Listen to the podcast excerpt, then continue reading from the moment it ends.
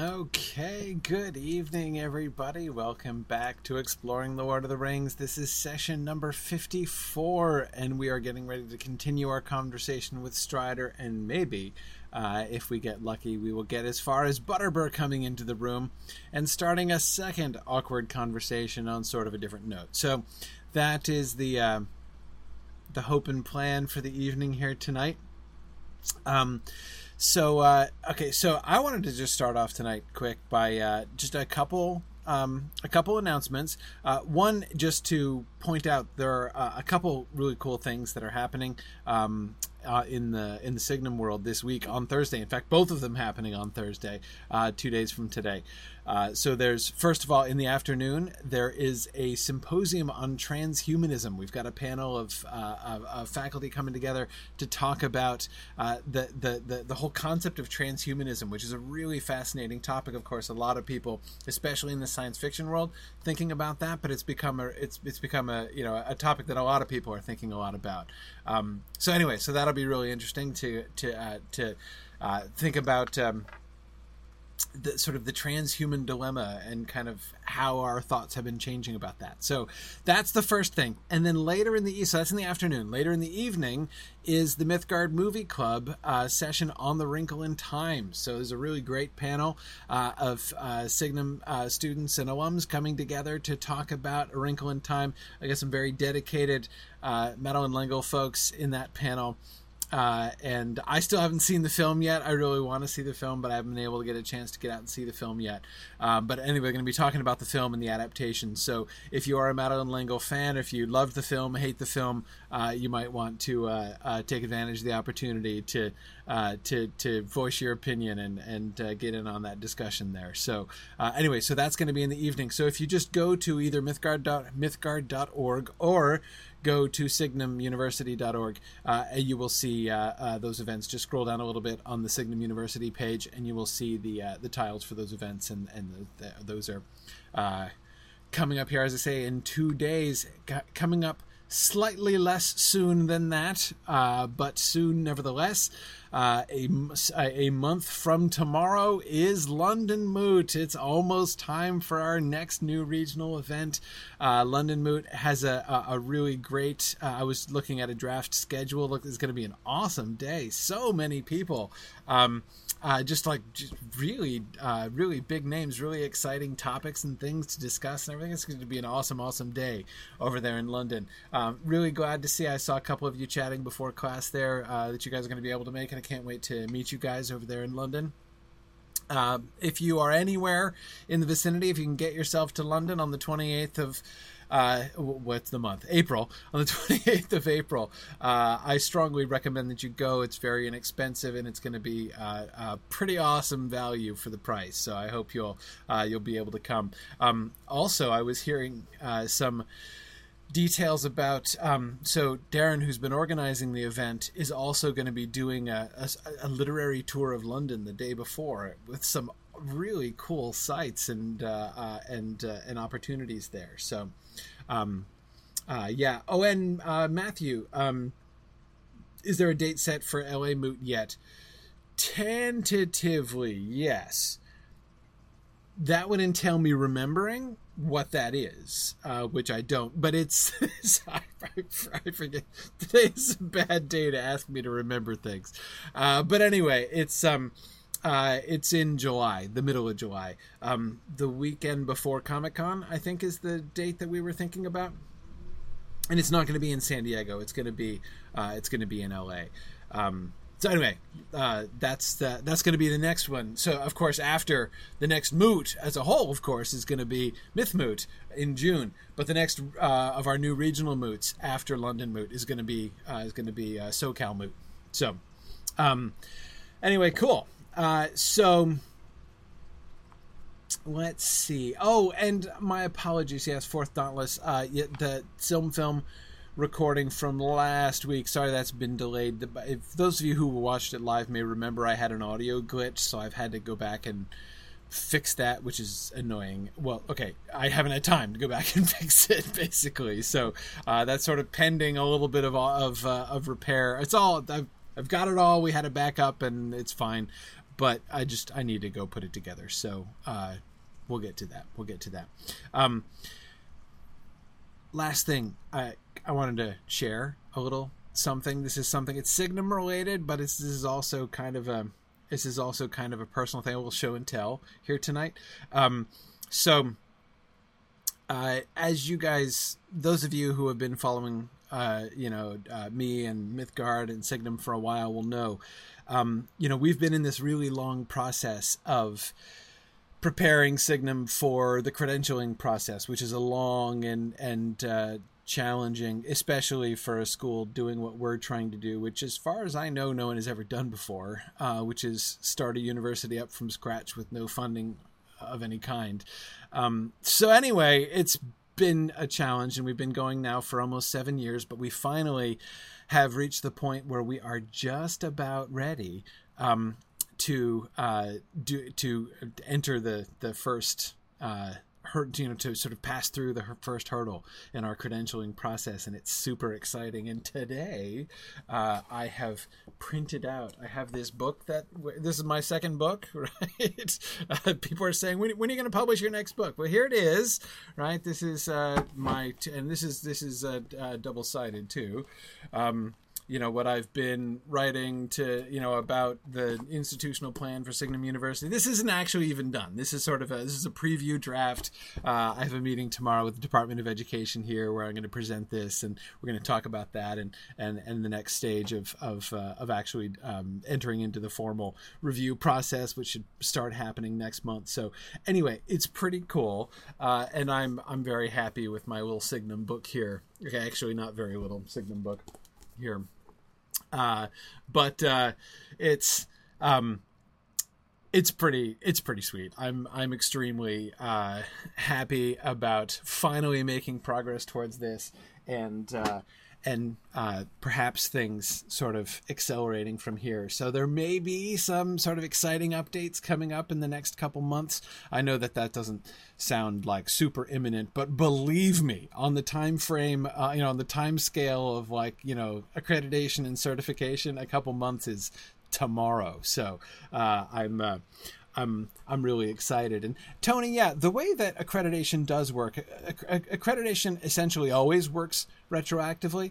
The way that accreditation works in America, it's not accreditation isn't future oriented it's past oriented that is to say it's not like you don't apply for accreditation for like permission to run a program that's been part of the challenge right what happens is you have a program they look at the program that you have and they say yeah that program meets our standards um, uh, or you know, or or not, right? That's why a school that has its accreditation revoked, it's a really big deal, right? Because it's not just saying, and from now on you're not accredited. It's also sort of casting, uh, you know, uh, uh, questions, right, on the years previous to that. So people who thought everything was fine are now like, oh, I guess the degree I got, you know, five years ago isn't accredited anymore, right? So it's it, in that sense, it's always retroactive when they look at us and they they um you know they they accredit us. What they're saying is this program that you have and that you have been running does in fact you know meet meet our standards. So anyway, um, and you don't want to get me started talking too much about this, especially when I'm sleep deprived as I am today. So, um, yeah, see, Fufu, if only accreditation were just a way for the government to keep their hands in everybody's business, the government does keep their hands in everybody's business, but accreditation is run entirely by private corporations, which are not affiliated with the government, which is kind of a good thing, but also anyway never mind again that's exactly what you don't want to get me started talking about anyhow um so um yeah, let's so not talk about that. Anyhow, uh, I'm I'm I am I am excited. It's a really exciting uh, period of time for Signum University. This time, which is really going to be like through the next, really for the whole next year, starting now, uh, is going to be uh, pretty um, uh, pretty sweet, pretty uh, a, a, lot of fun, very rewarding after long years of struggle and waiting. So All right. Anyway, so I just wanted to share that with you guys because it's a huge thing going on in my world. And it's also the explanation for why I, as I said, I'm a little bit on the sleep deprived side here this evening. So either I'm going to be much funnier than usual or I'm going to like face plant onto my keyboard at some point later on in class tonight. So we'll see which way it goes there. Um, all right. Let us. Um, Are the two mutually exclusive? I suppose not, JJ. Not necessarily. Uh, okay. Um, so let us get back to the text here. Uh, we're uh, lots of people seeking hobbits from the Shire, queuing up here in the Prancing Pony, uh, patiently drawing a number and waiting to go in and talk to Frodo, uh, who has done such a good job of, stay- of uh, staying under the radar there in Bree. Um, but um, anyhow, so uh, uh, we're gonna we'll go back to his conversation with Strider. But first, one quick note that came in um, on the, the, a couple of you were posting on on you know uh, Strider's approach there and the conversation responding to last week's class, which is great. Um, and I'll, we'll we'll we'll pick up some of those ideas as we go through and continue the conversation with Strider. Um, but uh, I wanted to Jim. Uh, I don't know, Jim, if you pronounce your name uh, Deutsch or if it's been Americanized in its pronunciation in some way. I'm not sure. Uh, but anyway, uh, Jim uh, took up the challenge that I gave, sort of tossed off in class a couple weeks back, um, and said, "Okay." So he took up the challenge to count the alliterations with the word gleam in The Lord of the Rings. He really wanted it to be true, that is, that Gleam was always alliterated every time it used it. I, I, I sort of said that hyperbolically. It seems like Gleam always comes with some other GL word. Um, so I was very liberal in allowing any G word, even at a fair distance, not even necessarily in the same sentence. Still, the best statistic I could get was that Tolkien alliterates with Gleam less than half the time. I was struck by its overall frequency, though. Tolkien uses some form of the word Gleam 121 times in The Lord of the Rings. I wonder if any other author uses this word so frequently. The grand total, inc- including gleam, gleams, gleaming, and gleamed, is only about 1 in 3, 41 of 121. That is 41 alliterations out of 121 usages. Uh, gleam, alliterated 21 times. Gleams, 1 of 3. Uh, gleaming, 12 of 31. And gleamed, alliterated 7 of 41. So he says, still well above random chance. Let's give it a bronze. I agree. Uh, so it's not obviously well short of every time. Thanks for looking that up, Jim. That's really fun. Um, I still got to say though, I think one out of every three, you know, about a third of the time, that's pretty good, right? I mean, I, I, it's way above random chance, right? Um, it. Um, I think that that's that by itself is enough to to suggest a pretty a pretty good trend. I would say, um, especially because the GL beginning or even you know the hard G at the beginning. It's not like that's a super frequent move, especially GLs, but but even just Gs. Um, you know, it's not such a such a frequent letter usage in in, in English that that you're gonna do it by accident a third of the time you say the word gleam. Uh, and and I agree with you Jim. I think that it's interesting even just to see the frequency with which Tolkien uses the word gleam. That does seem like rather a lot of times uh, for that word to come up. Um, now that makes me wonder jim and first of all let me just say this is of course what always happens right? You do some you do some some work and collect some data uh, and the, inevitably right? If you're doing a good job and if uh, if you've if if you've collected what this always leads to is more questions right? So here's my next question there. Um, is there any pattern of the usage of gleam? That is does it does it tend to come in you know 121 times i get that that does strike me as pretty unusually uh, frequent as well does it um uh, does it does it cluster around things. I mean, I, I, I, would imagine, of course, there are some particular things that he tends to use it about, obviously, um, such as light, for instance, right? And like, you know, moonlight or something like that. Um, but I, I, mean, like in the books, are there parts of the story, are there chapters where it gets used much more frequently? Are there, you know, does do we, do we go long stretches of, of space in the Lord of the Rings with, without a gleam in the gloom, right? I'm, uh, I'm just sort of wondering. I'd, I'd, be interested to see to see the patterns. What under what circumstances does he get prompted to gleam so often? Uh, and, uh, and and and do there tend to be any clusters like that? That would be my my next follow up. But like I said, you, there's always there's always a follow up question when you start collecting data. This is um, um, uh, a lot of uh, a lot of fun, I think. Um, and yeah, see, Matt, I agree. It would be really interesting to know where these take place. Um, uh, yeah, uh, it's interesting. Matt is particularly wondering, saying that you know Tolkien seems to like to to you know he seems to want words to alliterate more in sections associated with Rohan, where he lapses into Old English patterns. Uh, yeah, I, I, would be interested to see. Now, I mean, we've been noticing the alliteration, of course, and obviously we're still we're still very far from Rohan. But um, but yeah, I wonder if we would be. You know, I, I just kind of interested to see what patterns might emerge there.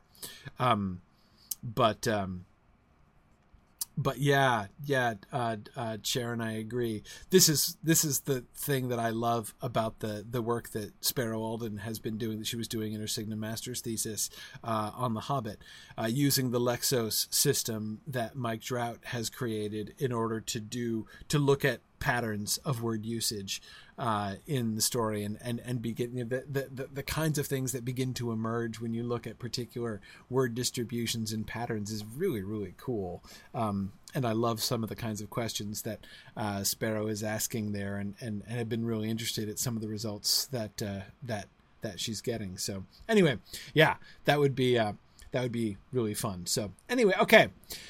So thanks, Jim, for doing that. That was great. Let's get back to Strider now. So this, this we did this one last time. I just wanted to kind of remind us where we were, right? So he's uh, he's laughing at Frodo's put down, right? Um, about you know that's you know uh, Strider should you know uh, might have a an honest reason right for eavesdropping and stuff, um, but if so, he'd better explain it. Um, and we were talking about how how Frodo's completion of that sentence, right? How the way that he turns Strider's words back against him really emphasize the unusual way in which Strider's own sort of observation petered out very strangely, right? Um, uh, you know, that uh, Mr. Underhill might have a, an honest reason for leaving his name behind, but uh, but if so, he'd better be more careful. And that's just not where you see that sentence that sentence going whereas frodo does take it in the more sort of natural way. Um, anyway strider's delighted at frodo's comeback right? And and we see him respond to that by being much more forthcoming than he's been. I was looking for a hobbit called frodo baggins.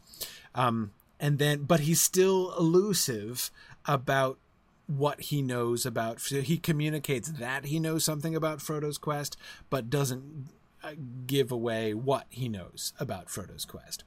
Um, and that reference to my friends, we talked about that last time too, right? That uh, even he doesn't even say I'm friends with Gandalf, or I'm friends with Elrond, or I'm friends with Gildor Inglorion, right? Or, or other Rangers, right? We have no idea exactly which friends uh, he's talking about. And of course, that still could be something that a brigand could say, right? Um, uh, you know, like if you are a, a, a highwayman, especially if you are part of a, a, sort of a tribe or culture of people, all of whom are suspected, apparently, right, of uh, uh, being at, at, at least untrustworthy, if not actively dishonest uh, and ruffianly. Um, uh, I really, I, I, I love that uh, that word, ruffianly. Um, but it's not an adverb, right? It's an adjective. Um, but anyhow. Um, so yeah, Tilion, exactly. That does seem to be the perception of Rangers in Bree, right? So when he says, you know, if you're carrying out of the Shire a secret that concerned me and my friends, that could sound like, you know, my you know my gang of uh, of of of of toughs and uh, and ruffians are looking to you know shake you down because uh, we we heard that you had something valuable and we want it for ourselves, right? So I mean, again, how he conceals that there is very consistent um, with um, uh, with uh, uh, the sort of suspicions, right, that that Frodo has had ever since they came along. Um, now, don't mistake me. I shall take more care than of the secret than you do, and care is needed. Black horsemen have passed through Bree. On Monday, one came down the Greenway, and another appeared later, coming up the Greenway from the south. So he warns them of the Black Riders. Now, notice he's not committed himself to anything about that, right? The only thing that suggests that he is not on the side of the Black Riders or in the pay of the Black Riders, which of course has been kind of the worst case scenario from the beginning in this conversation, um, is his caution, right? Um, care is needed, watch every shadow, right? So he is at least implying that he would quite rather the Black Riders not capture Frodo. And even if he's not necessarily concerned for Frodo himself, he does not want the Black Riders to get a hold of whatever secret it is that Frodo is carrying out of the Shire, right? Um, uh, so you know, care is definitely care is definitely needed.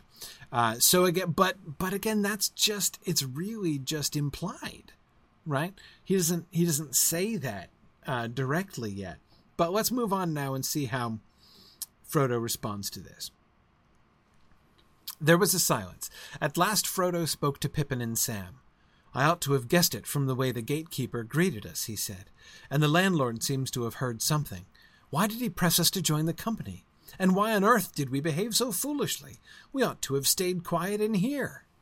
like this has finally just occurred to Frodo. Yes, you really should have. Like part of lying low is not going into the common room, right?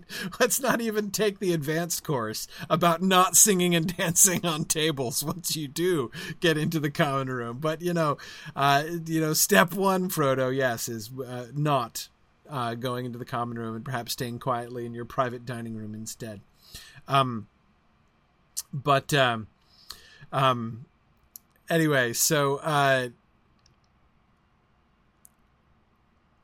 the thing that interests me most though about Frodo's words here is not that he's finally caught on to like what he should have been doing all along, but um, uh, that he says this right in front of Strider. Right, he responds to Strider's warning about the Black Riders, um, very, uh, very sort of instinctively. Right, um, again, Strider has not told him anything.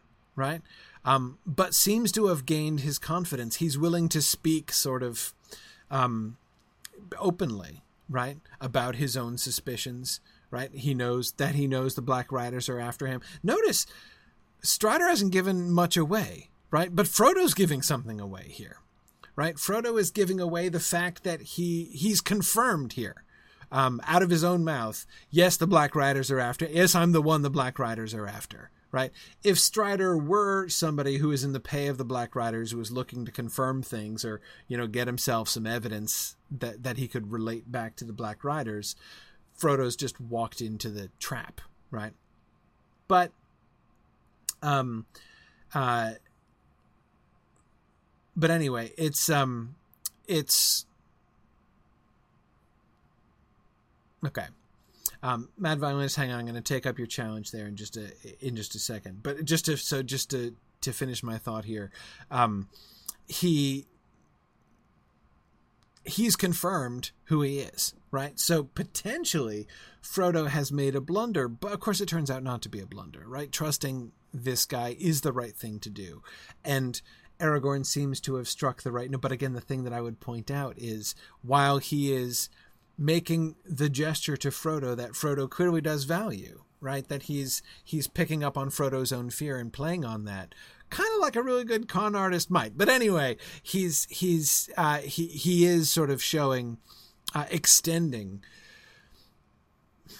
Uh, sympathy isn't exactly right, of course. Um, but he is showing. I can't think of the right word. Um, fellow feeling, right? He's he's he's he's sort of acting like he's coming alongside Frodo. Frodo has been uh, remember the only other time that Frodo and the other hobbits have encountered anybody who sort of took their side, right, on this whole Black Rider issue. Most people don't even have any have no idea, right, what's going on. Um, was Farmer Maggot, right? Farmer, the fact that Farmer Maggot had encountered one of the Black Riders uh, and had some idea of what of what was what what was happening. Their experience with Farmer Maggot, hearing his story and riding with him in his in his pony trap to the ferry, um, that was really the last time that they've had any support and understanding uh, from somebody else. They've had somebody else really on their side. Tom Bombadil, of course, is on their side, sort of, right? Uh, I mean, I'm not questioning his degree of friendliness to the hobbits. I'm just saying he's not exactly on their side against the Black Riders. He's not coming alongside them, right? He just isn't bothered about the Black Riders at all. Uh, and while, so long as they are with him, so long as they are in the sort of fairy realm uh, of his little world, they're not concerned with the Black Riders either and kind of forget about them, right? But Strider offers them something different. And the fact that this does come from a sort of mysterious stranger who seemed himself a little bit scary um, is perhaps itself interestingly comforting, right? Uh, but um, Tiber says he'd like to play poker with Frodo. Yeah, yeah, I think that does sound like a that does sound like a a good a good move. But anyway, Mad Violinist, I want to come back to your point. The Mad Violinist says, um, likely Butterbur would have told somebody in the company that a party from the Shire had come in. And I agree with you. Certainly, if Butterbur doesn't, Nob's gonna, right? I mean, there's zero chance that Nob is not to go telling somebody that that happened. So um, I agree. It will be known. Harry Goatleaf probably not going to keep it to himself either, right? Um, anyway, so goes on to say it would be odd for such travelers not to come into the common room. You know, I'm not saying that they could have passed through Bree like a breeze in the night and never have, you know, anyone been the wiser of their presence. Um, if you want to do that, you'd probably don't come knock on the front door of the only inn in town, um, you know, and announce yourself in front of, even with a fake name.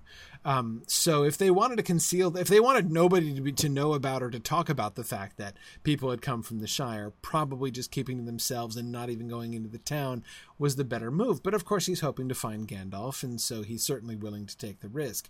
But anyway, so my point is, yes, you're right. There will be people talking, and if they didn't come in, people would talk. But it's not like there's no reason for them not to come, especially not the first night, right? Presumably, if they're travelers from the Shire, very rarely, I imagine, are travelers coming from the Shire and just stopping at Bree for a night on their way. Where? Remember, we were talking about that. Like, where else are you going to go? Um, we are told that sometimes the Prancing Pony is a destination for hobbits, right? For some Brandybucks or adventurous tooks who will come out to stay at the inn, you know, for a night or so. So that can happen, right? But in that case, the prancing pony is the destination. So if these Shire hobbits come out, if there's word, you know, rumors that there are Shire hobbits in town and that they're staying at the pony and they don't come into the common room, what are people going to think? It seems to me logical. They're going to be thinking something like, um, uh, uh, uh, they're going to be thinking something like, um, uh, the, the, I don't know what, they're tired. They went to bed. You know, they just arrived. They you know they they arrived at nightfall, right? Uh, went to bed and. Uh, um, and, and, we'll probably see them tomorrow, right? Because they've come out to stay at the inn for probably a couple days. Uh, so anyhow, it's um, I that doesn't seem to me like a, a sort of a, a, a you know a, a, sort of slam dunk that's going to cause more talk. I still think going to the common room uh, and getting people to sort of you know having to have your fake name stand up right and uh, make up a story for what you're doing there in Bree and then end up dancing on the tables. Like all of that seems to me probably uh, a worse way of uh, uh, of lying low than actually attempting uh, to lie low. Um, but um, okay um, Let's see. Okay. Um, yeah. Now I agree, Simon, that they were always going to stop at the pony, um, but uh, but they didn't have to go to the common room, right? They didn't have to. Um, they were given a meal, Right? They were given a hot meal in their private parlor, and they could have gone straight and quietly to their beds. Uh, Merry chose not to go to the common room. Instead, he's going out for a walk in town. Right? Um, uh, but anyhow, okay. So we ought to have stayed quietly in here, he says. Um, it would have been better, said Strider. I would have stopped your going into the common room if I could, but the innkeeper would not let me in to see you or take a message. Do you think he. began Frodo. No, I don't think any harm of old Butterbur. Only he does not altogether like mysterious vagabonds of my sort. Frodo gave him a puzzled look. Well, I have rather a rascally look, have I not? said Strider, with a curl of his lip and a queer gleam in his eye. But I hope we shall get to know one another better. When we do, I hope you will explain what happened at the end of your song. For that little prank. It was sheer accident, interrupted Frodo. I wonder, said Strider. Accident, then. That accident has made your position dangerous. Now we'll come back to the accident business. I wanted to focus on the first part. Notice how Frodo has changed, right? It's not just his willingness to speak in front of Strider as he was in that first paragraph there. Um, look at the look at the the swiftness with which he trusts him, right? Um, Str- had Strider, you know, two minutes before said something like, I would have stopped your going into the common room if I could, they would all have been thinking and possibly saying, and who are you to try to control what we do and what we don't do, right? Um, I mean, if they had seen Strider and he had been like i'm trying to keep to keep you guys in this private parlor they would have had some pretty some pretty serious and fairly well founded suspicions about what exactly he planned to do to them in in that private parlor right um so it's interesting that Frodo doesn't seem to, but that that that concept, right? That like Strider could have some, um, you know, malevolent reason for trying to keep them contained and sort of keep them to himself, right? Not let them go out into public. Um, that doesn't even seem to occur to him. The fact that he then turns to Strider, appeals to Strider, right?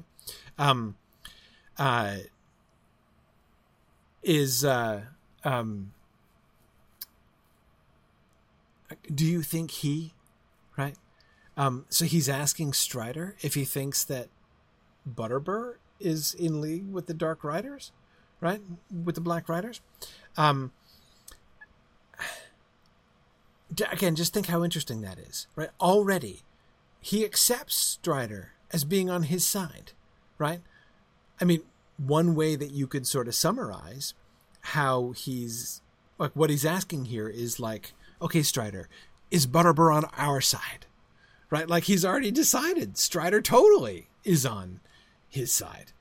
Um, and that's strange. Fourth Dallas is wondering if this is Frodo testing Strider. Hmm. I doubt it. I, I, I don't know. Frodo has not really shown himself sufficiently cunning to lead me to be very suspicious of that kind of thing. Um, uh, Now, Matt, you're right. Um, the situation at the end of the fiasco in the common room, um, that is when Frodo crawls invisibly across the floor and takes off his ring over near Strider. We talked at the time about how this creates at least this sort of perception of camaraderie between the two of them, right? Like the two of them are are kind of in this together. The fact that he sort of uses Strider as his cover story, um, in a sense for where he's been and and uh, and and what happened. Um, it does seem to position Frodo and Strider as sort of in league, right? But even though that was happening, um, you know, uh, it's almost like something that kind of happens to Frodo. Um, but but I agree, JJ, that Frodo really wants to trust Strider um, but sometimes what sense he has gets in the way. Yeah, there does seem to be a general impulse for him to trust Strider, right? he's concerned, but he mostly reacts in concern. He does not generally act like a person who is default suspicious of this guy and needs to be won over, right? He seems to generally kind of by default trust Strider and occasionally when Strider says something which really raises his suspicions um, then he he responds right? When he's asking for a reward and now it looks like he's a blackmailer or a highwayman right?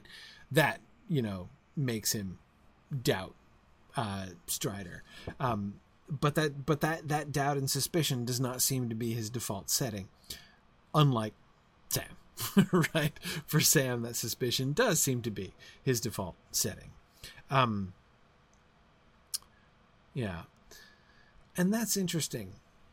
Mad Violinist is wondering if the if this is the growth of his ability to see hidden motives that Galadriel will comment on in in Lorien, part him, part the ring. I wonder, yeah, if he is if he has any insight here as a consequence of that. Um, I would also say that it's um, it's possible that this could also be the consequence of him being an elf friend, right? and so is Strider. Uh, so is there some sense in which he recognizes that there is some kind of kinship there that they've both been marked uh, by their association with the elves um, because that mark seems to be a real mark um, uh, that that that it's you know when when people remember what Gildor said right um, Gildor names him elf friend and says people will be on the lookout, right? People will notice. Um, yeah, yeah. So for Thomas, that does seem to me um, that does seem to me fair uh, to say that uh, his Frodo's sense of Strider is manifesting before he himself articulates it. Right? He is going to articulate it. He hasn't articulated it yet. Um, but I agree. I think that we we can see evidence that this sort of natural trust of Strider, which, and again, and I think we've in, in, in, in, reading through things carefully here, one of the things that I think that we get is a clearer sense, um, clearer sometimes, I think, perhaps, than when we just kind of read through the passages at speed, of how counterintuitive it is that he should have this kind of default um, trust for Strider, right? Uh, there is every reason why Strider uh, you should like Strider looks just exactly like the kind of shady individual that your mom had always warned you about.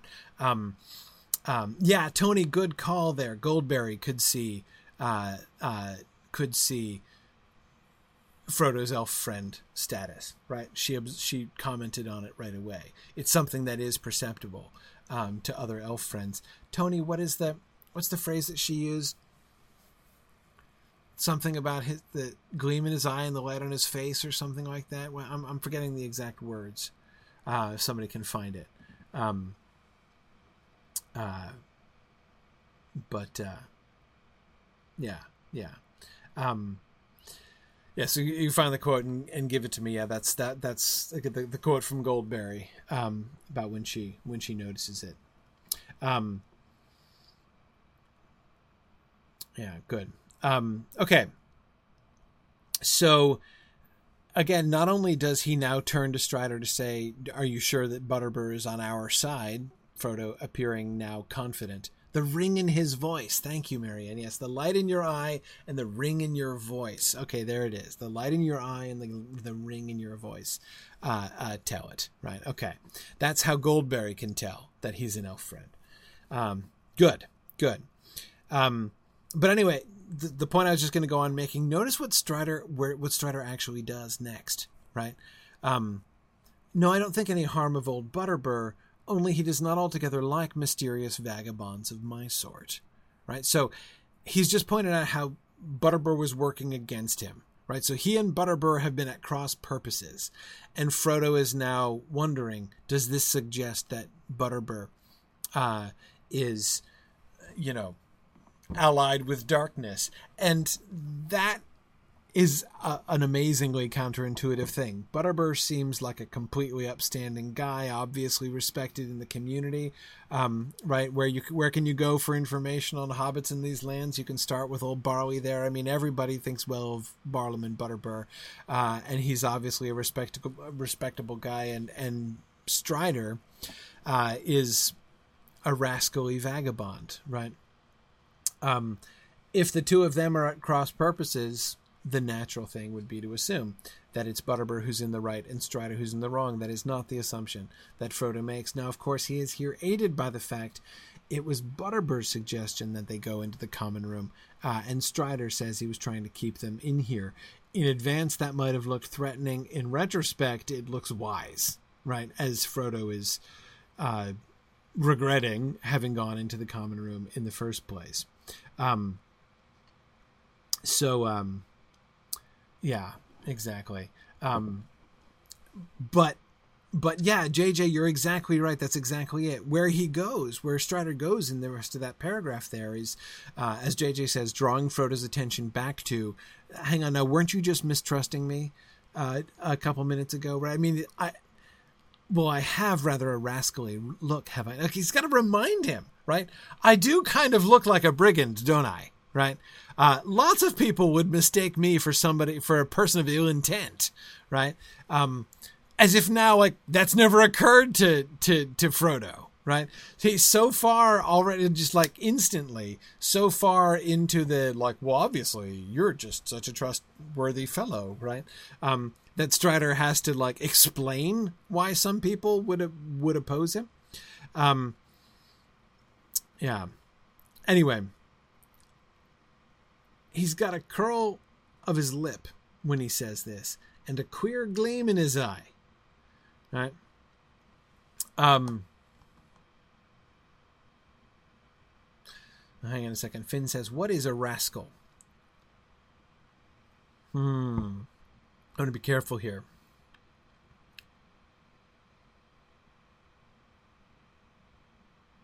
What does the word rascal mean? Anybody has access to the OED, you should look it up. This is, of course, why I love the Oxford English Dictionary and why the Oxford English Dictionary is the best dictionary in the world. Because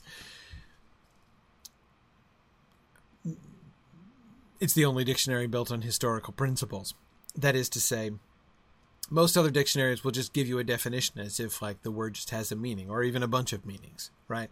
Uh, by looking at the OED, you can figure out you can you can answer the truly relevant question, right?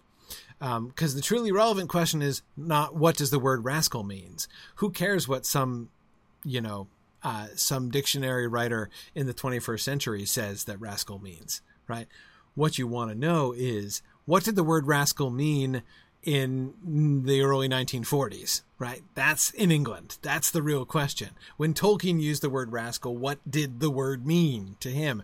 And of course, this is Tolkien as well, right? So not just what did the word mean in 1940s England, but what did the word rascal mean in English in the centuries before that, right? Which Tolkien would be thinking of.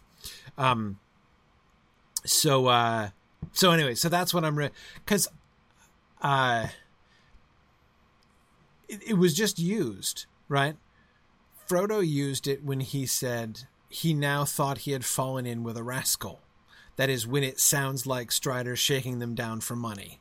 When uh, after Strider says, "I shall want a reward," Frodo says, "Oh, indeed," and uh, uh, and he he he he fears that they've fallen in with a rascal. Um, so, uh, so yeah, Stephanie, it's a great question. Then visually, what does a rascal look? What does it mean to look rascally, right? So first we have to figure out what a rascal is exactly, and then we have to uh, figure out what a rascal would look like, such that Strider could describe himself as rascally and apparently assume that Frodo's going to understand what he's talking about.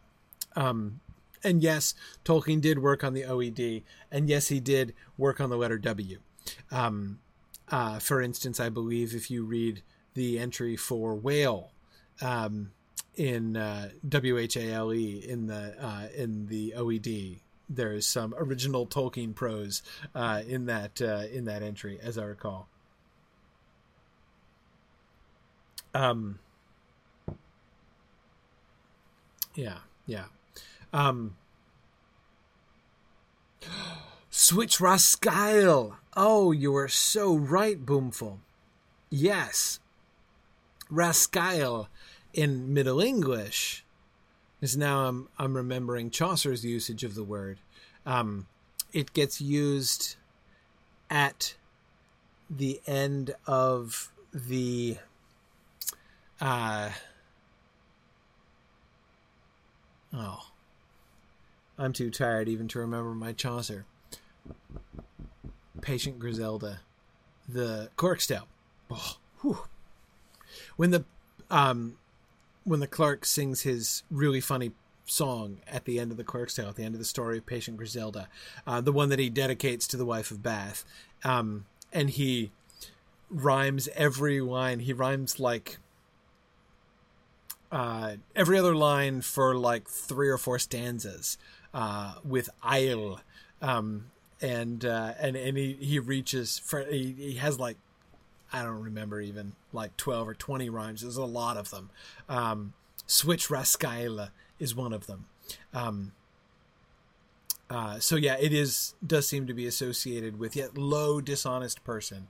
Um, uh, uh, Sharon, that makes sense. So we have the rabble of an army or the populace, common soldier or camp followers, right? That sounds that sounds right. Switch Rascaille again. I'm thinking of Chaucer's line there. Uh, persons of the lowest class. So in that sense, it's kind of like it's kind of like villain, right? Villain, which originally just means like villager, person from the countryside, right? Peasant, essentially, uh, and then comes to have through association with lower class people who are assumed to be less virtuous uh, by some. Um, uh, though of course others consider them like the paragons of virtue at the same time. But whatever. Uh, anyway, it ends up becoming a, an insult, like you know, a, a moral uh, uh, criticism, right? Um, rascal sounds sort of similar in that way. Um, yeah, belonging to the rabble or the common herd, Matt. Okay, yeah, man of low birth or station. Yep, yep. So it's a peasant word, um, which now has developed a, a, very like villain, really, actually quite like villain, though I think perhaps based upon um, Frodo's usage there it sounds a little bit more specific than say the modern word villain, right? Um, which is just kind of vague. Person, like person of evil intent. Uh, you know, you're uh, a malefactor, right? If you're a villain, um, whereas probably not if you're a rascal. Um, yeah, yeah. Um, yeah. Okay. Okay. So So yeah, uh Picasso up there in the Twitch chat. I don't think it's necessarily that Frodo is kind of intrigued by a rascal that like we're seeing his adventurous side come out there. That, that reading doesn't seem to me to work, um, mostly because it's not that Frodo does not seem to me at all to be sort of like delighted or titillated or whatever, you know, by like the rascally say, you know, he's not like, I think that you're a bad boy, right? But I like that about you. Like, that's not what I'm hearing with Frodo. He's, um, in the moments where he suspects that Strider is a bad boy, right? He's not pleased, um, and seems uh, quite, uh, sort of put it back with it. Um, but uh, yeah, good. So Matt points out that the unlike just unlike with villain, the association is not just with peasantry, the peasantry in general, um, you know, like farmers or whatnot, but with common soldiers. Um, low class people, but low class people in the army. There's an there's an overtone of violence. Matt says, and that seems uh, that seems right. Um, so when Frodo is saying, when the narrator says that Frodo thinks he had fallen in with a rascal, the implication presumably would be somebody who is uh, preparing to pursue unscrupulous means to shake them down for money, is how I understand his use of the word rascal there. Whether he understands himself to be in like immediate physical threat, right? You know, whether Strider's going to actually mug him now. Um, it sounds more likely that he thinks he's a con artist, right? But probably a con artist who may not um, scruple at uh, at mugging. Um, yeah, yeah, um, yeah. Good, good. Anyway, so rascally. Then narrowing ourselves back into our current word here, uh, to have a rascally look, therefore, would mean well, like ruffianly, right? Somebody who is uh, at least willing to use violence for at least questionable ends, right? Um, so rough, um, rough, and unscrupulous, right? Um, yeah, yeah. Um, yeah, so Finn is pointing out, but you know, Butterbur doesn't think that Aragorn is bad, but doesn't trust him. Yes, um, and Finn, I think there's where you can see the like he doesn't altogether like mysterious vagabonds of my sort, right? Notice, notice Strider is saying that he know he Butterbur knows no evil of him and has never claimed to know any evil of him, right? Str- uh, Butterbur's never made any accusations against Strider, right?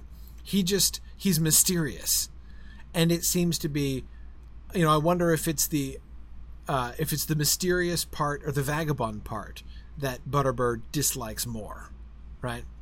Um, uh, and Strider points at you know, and this is where then Strider says that he admits that he has a rascally look. Um, yeah, yeah. Um, Matt, I think it's a really good connection, Matt uh, goes on to add that it feels like the characters associated with Falstaff in Henry V, right? Yeah, the the sort of low band of of thieves that you know of of whom Falstaff is sort of the center, at least, if not the actual leader uh, in any kind of bold and intrepid sense, uh, other than verbally. Um, and, and gustatorially, I suppose. Um, but yeah, no, exactly. That, those, those, those, the kinds of people with whom uh, Prince Hal hangs out, and um, um, and and uh, you know, like ambushes folks. You know, acts as a highwayman. Uh, that's that that seems to be rascals there. Um, and uh, is there some classist baggage there? Sure, yeah, well, yeah, absolutely. I think so.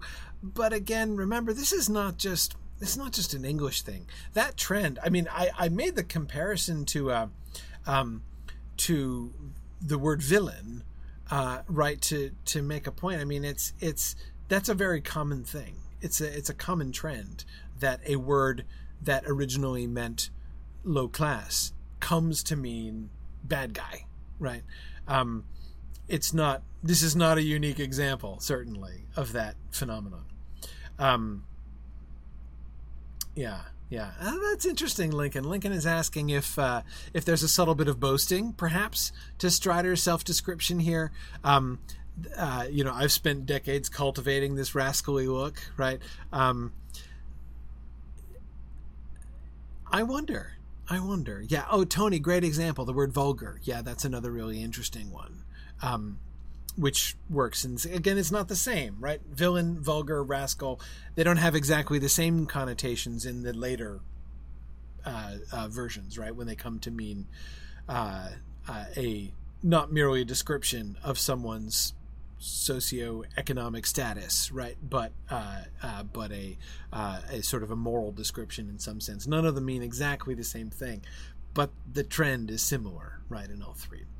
Um, yeah, yeah, yeah, yeah. Interesting. Yeah, pagan uh, that is another word of that in that same category, right? Which originally just meant dude from the countryside, right? Um, uh, heathen as well, I, I believe, as I recall, uh, is is similar in that regard as well. Anyway, um, so let's now get to the prank comment, though. Um, I hope we shall get to know one another better. When we do, I hope you will explain what happened at the end of your song. Um, now, remember we were talking about sort of Strider's point of view in the common room of the Prancing Pony, right? And how he, uh, what he's thinking, right? What what possible impression of Frodo Baggins the Hobbit can he possibly be forming as he's sitting there uh, smoking his pipe in the common room? Um, so, um, anyhow, uh, prank, he says. Now, do you remember where else that word was used? See, now I ask these kinds of questions, and it's easy, right? People just, uh, uh, you know, get out their uh, their their e-texts and look it up, right? Um, but do you remember where else that word was used in a very similar context? You remember where the word prank is used concerning somebody who someone else who put on the ring? Exactly, fourth dauntless. That is exactly yeah. And Finn remembers too that's how Bilbo's putting on the ring at his party was called. Right? Remember the guests at the the the, the party all quote take it for granted that it was just some ridiculous prank. Um, yeah, and of course Strider has just had Bilbo's ridiculous prank recalled to him by Pippin's story, right? Um, Strider has doubtless heard that story before. In fact, knowing Bilbo, Strider has heard that story a dozen times before, right? Because we know that Strider and Bilbo are friends, and Bilbo surely would have told that story many times. Um, so, by calling it a prank, um, Bilbo's or sorry, Strider seems to be suggesting that Frodo, or, or speculating, assuming that Frodo's motivation for doing this, he does seem to assume that Frodo did it on purpose, right? Uh, that he put on the ring on purpose. What could possibly motivate him to do that? The desire for a prank, right? What motivated Bilbo to want to do it, right? Why did he do it? Why did Bilbo play the prank? Now, we know that Gandalf ruined the joke with the flash, which prevented everybody from staring right at him and then him just vanishing as they're looking at him. That was Bilbo's plan, right? That was the joke, capital J, that he was planning to play, right? And it was a prank. So when the guests all think that it was, you know, take it for granted that it was some ridiculous prank, well, they were right. At least they it, it, was intended to be right. Is you know, yes, Bilbo's leaving. Yes, he's moving out of the Shire.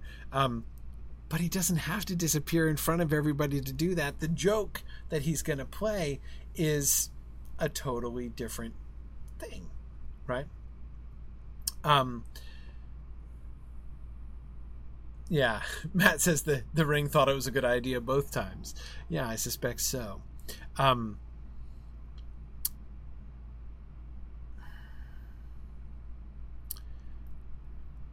yes, Mungly Bilbo did it for shock value, and Finn, I agree. He would have thought it was hilarious. Because remember, he'd have been standing right there. That's the really cool thing about this, right? I mean, it's one thing to perform some kind of, you know, sleight of hand feat, right? Where you're like slip aside and people don't notice that you have, right?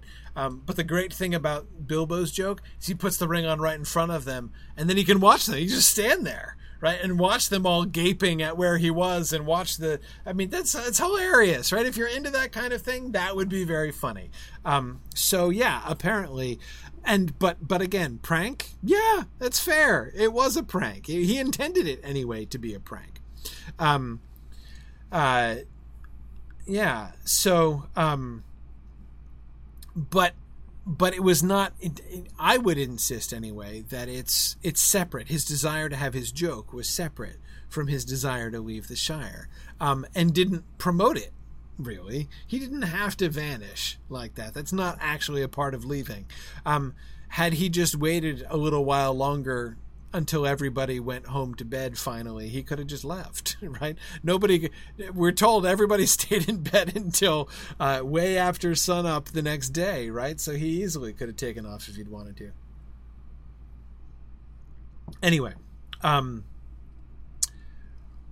so yeah, but is kind of like Tom Sawyer's funeral, right? Um, yeah, yeah, exactly. Anyhow, so, okay, so we can kind of understand. I mean, I can understand Bilbo's joke. It would be kind of funny, and I guess I can understand. For, I guess I would say Strider. If Strider is assuming, a we see that he's assuming that Frodo did it on purpose, right? Um, but b to assume that he was having a joke, right? That he was pulling a prank, a Bilbo esque prank. Honestly, that seems to me like the most benefit of the doubt that Strider could possibly show Frodo. I'm trying to think of a better case scenario, like a more generous interpretation of what just happened, um, uh, than than that, right? Because it's if you believe that it was done intentionally, that Frodo deliberately put on the ring in front of everybody. It's a really hard action to defend, as we were talking about when we were looking back at the Prancing Pony or at the Common Room scene. Um, yeah, yeah. Um, now you're right, Harnuth. There is a there is a, a, a sense in the modern usage of the word prank um, that it's some kind of act of minor cruelty. Um, yes, but you can still see that element too, right?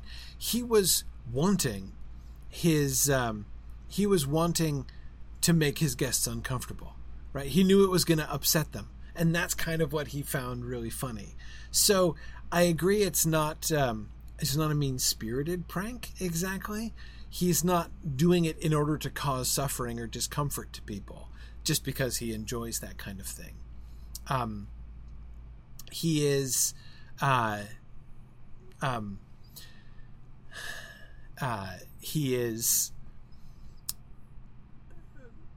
well, but again, like enjoying the discomfiture of his guests was exactly what the prank was going to be about. Um, anyway, um, Frodo insists, he interrupts to insist that it was sheer accident, uh, to, to correct his assumption. I did not put it on on purpose. It was n- I was not playing a prank. Um, I wonder, said Strider. Accident then, right? As he sort of concedes. Um, uh, but grudgingly right? Um, and I've always understood that line. Um, I wonder, accident then. Um, uh, I've always understood that line to basically be him saying, I don't think he's questioning Frodo here, right? I don't think he's saying, well, you say you didn't do it on purpose. Well, maybe you did, maybe you didn't, right? But okay, I wonder, right? I, wonder if you really did or not, but it's fine. I don't. I don't think that's what he's saying. I think that he's saying Frodo's just said it was sheer accident, and he's like, yeah, maybe it was just chance, but I'm not sure that that was just chance, right? Um, so yeah, I do think that he uh, is acknowledging the power of the ring, right?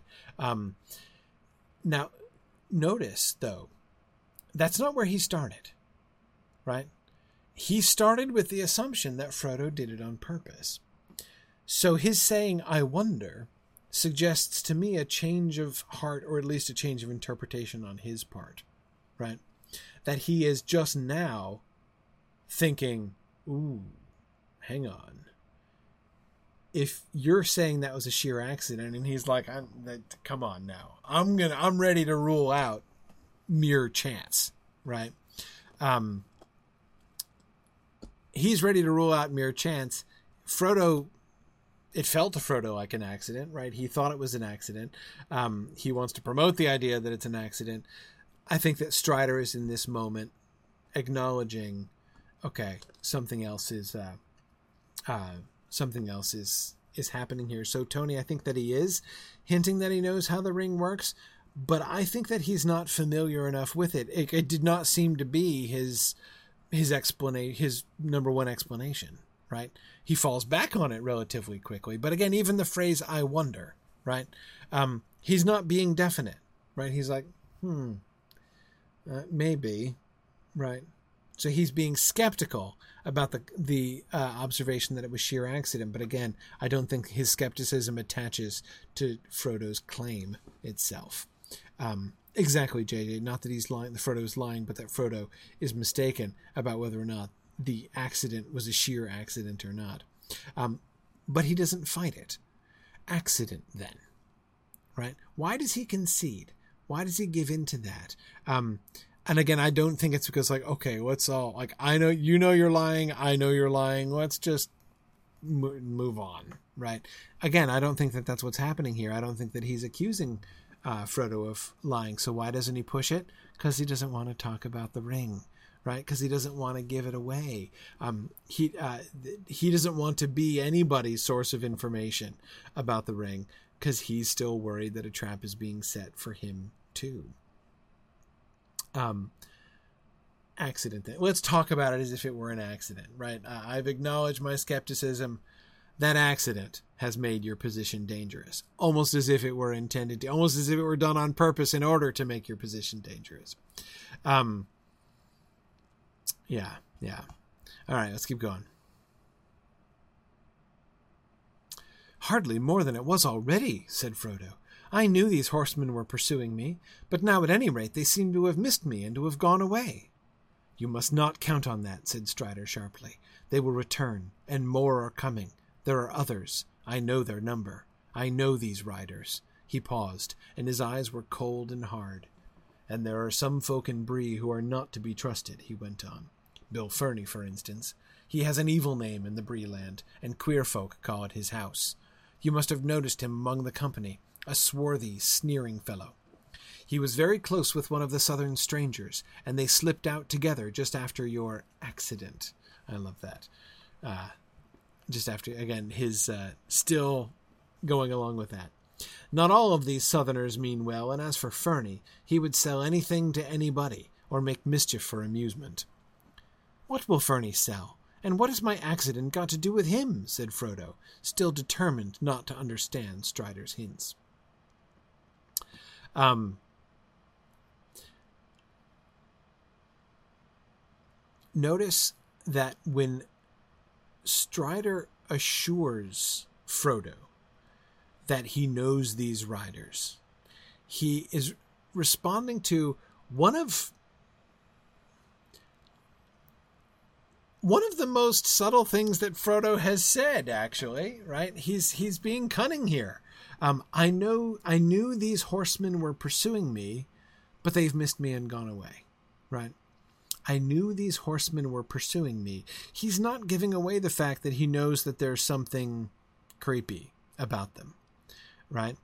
Um, he leaves it to Strider to reveal yeah, these are not just dudes on horses that are after you, right? They're not just horsemen uh, there is something special and weird about these horsemen. Um, yeah, yeah. Um, and uh, I agree that you know several of you are talking about how um, how chilling it is, how creepy it is that he knows the number of the riders, right? That as as Lincoln says, I know their number. I know these riders, right? Um, so deliciously creepy and vague, as Lincoln says. Yeah, I agree. Um, vague and yet specific, right? Like that, it reveals there is specific information to be known. Strider knows it, but we don't know it yet, right? And uh, and and Frodo doesn't know it yet. Um. Yeah, does this mean he knows ring lore? Again, I you know I still think what I said last time I don't think that Gandalf has left Aragorn in the dark. I think Aragorn's been briefed. I think he knows about the ring. I think he knows the basic powers of the ring. Um, but that doesn't mean he really has experience with it. And it seems to me that he's been caught on the hop by the whole uh, common room incident. That is, he he he really did seem to to to believe that it was Frodo's initiative. Um. Uh. Yeah. Yeah. Um, Yeah, and I agree, JJ. There are any number of places he would have learned about the the Nazgul, right? Um, sure, no reason, no reason why not. Um,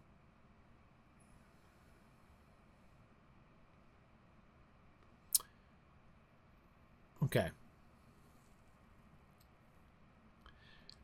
Then he starts talking about the Bree-landers who are not trustworthy, right? Bill Ferny, primarily, right? The Southern strangers, not all of those Southerners mean well. Um, now, notice even just by saying that, not all of those Southerners mean well, he is acknowledging that he believes that some of the Southerners do, in fact, mean well. He's not merely making a blanket, those foreigners from out of town all must be up to no good kind of statement, right? He is just saying that he believes that some of the Southerners, some of those people who are coming up from the South, some of them are probably spies and and uh, and and bad eggs. Um, Bill Ferny is from Bree. Um, he has an evil name in the Bree land. The rest of them, like Mr. Squint Eyed Southerner, who doesn't ever get a name at all, right? He has not does not have an evil name in the Bree land because he has no name at all in the Bree land. He's unknown in the Bree land. He's a stranger. Um, and uh, and and a foreigner. Sharon says, "I want to know what Bill Ferny's evil name is. It's a secret. He has a secret evil name, right?" um, but um, but yeah, Bill Ferny's definitely a Bree-lander, and that's why he has an evil name, right? He, having an evil name, that's a synonym for bad reputation, right? He's got a very bad reputation uh, in uh, in the Bree-land, so. Um, and he got that by being a local, right? But a bad local. Um, yeah. Yes, Simon. It does seem Strider seems to imply or take for granted that the people coming up from the south come, are are in fact refugees, right?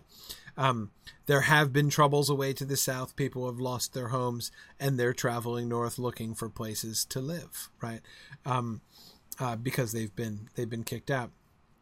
Uh, so yeah, that seems to be genuinely happening. Uh, many of them are genuinely uh, just people who are seeking uh, help, um, but of course some are coming up from the south with bad motivations.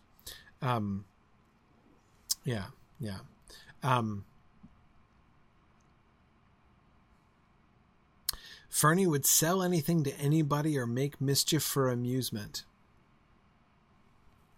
There you go. Some of you guys were debating pranks, I saw, and the difference between doing something mean and being mean spirited, right? Well, B- Bill Ferny is mean spirited, right? He makes mischief for amusement, not even just for gain, right? He is interested in gain. He seems to be primarily motivated by gain. But, although he may be primarily motivated by gain, he's not exclusively motivated by gain, right? He's also motivated uh, by amusement. He simply enjoys making mischief. Um, yeah, yeah. Um,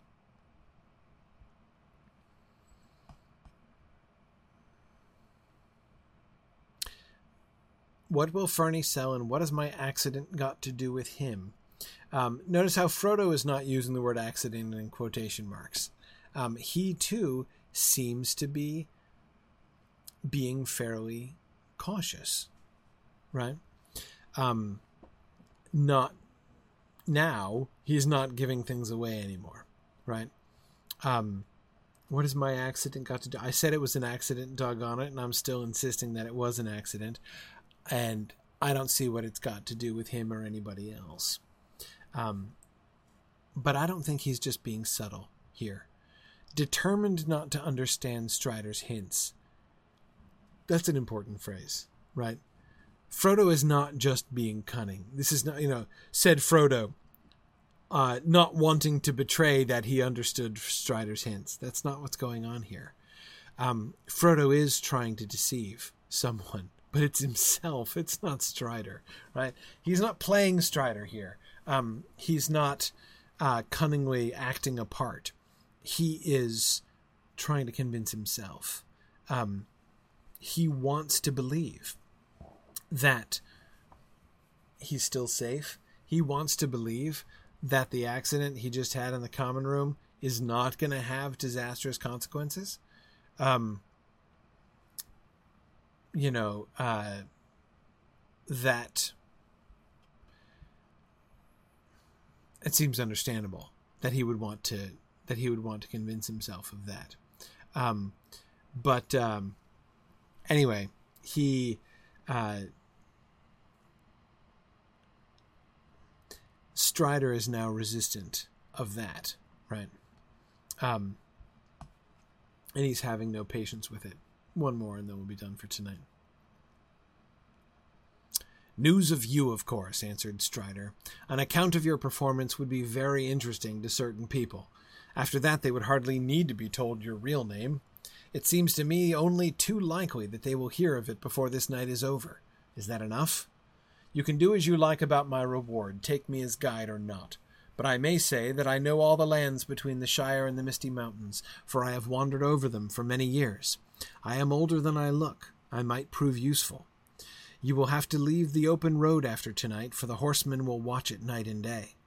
You may escape from Bree, and be allowed to go forward while the sun is up, but you won't go far. They will come on you in the wild, in some dark place where there is no help. Do you wish them to find you? They are terrible. The hobbits looked at him and saw with surprise that his face was drawn as if with pain, and his hands clenched the arms of his chair. The room was very quiet and still, and the light seemed to have grown dim. For a while he sat with unseeing eyes, as if walking in distant memory or listening to sounds in the night far away.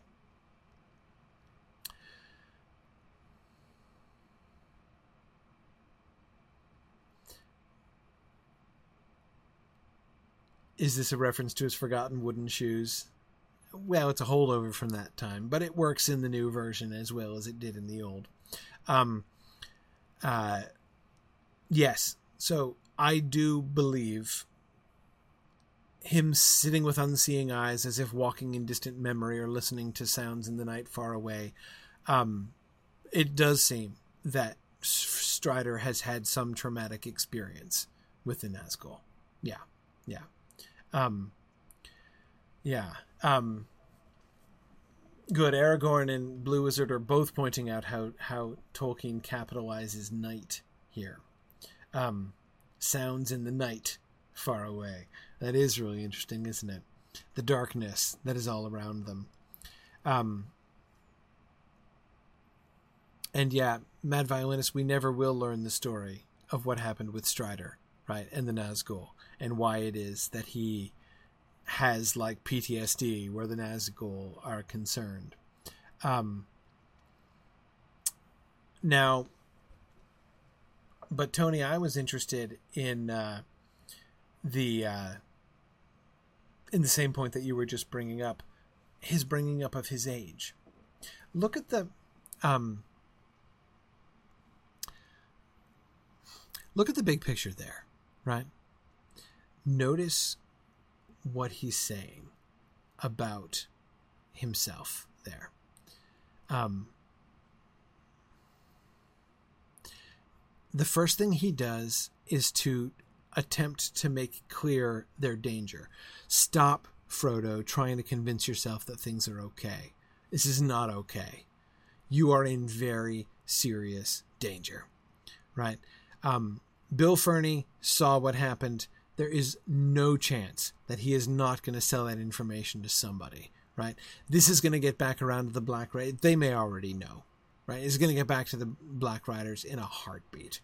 So his that's his first move is to say, okay, look, um, don't kid yourself, right? Stop fooling, stop trying to fool yourself.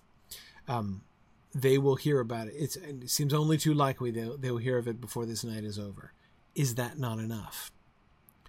You can do as you like about my reward, but I may say I know all the lands between the Shire and the Misty Mountains. Notice the shift, right? He's now talking very differently than he talked before. He said first he insisted on being given a reward. Like he wouldn't give them any information until they rewarded him, which was that he would they would take him with him, right? After he relaxed a little bit, he said, "Do what you like with my reward." Right? Take me or not. But uh, then he, um, now he's doing something different, right? Um, he's now trying to sell himself. He's now giving reasons why they totally should want to take him, right? Um, I may say that I know all the lands between the Shire and the Misty Mountains, for I've wandered over them for many years. Right? He's presenting his resume as a guide.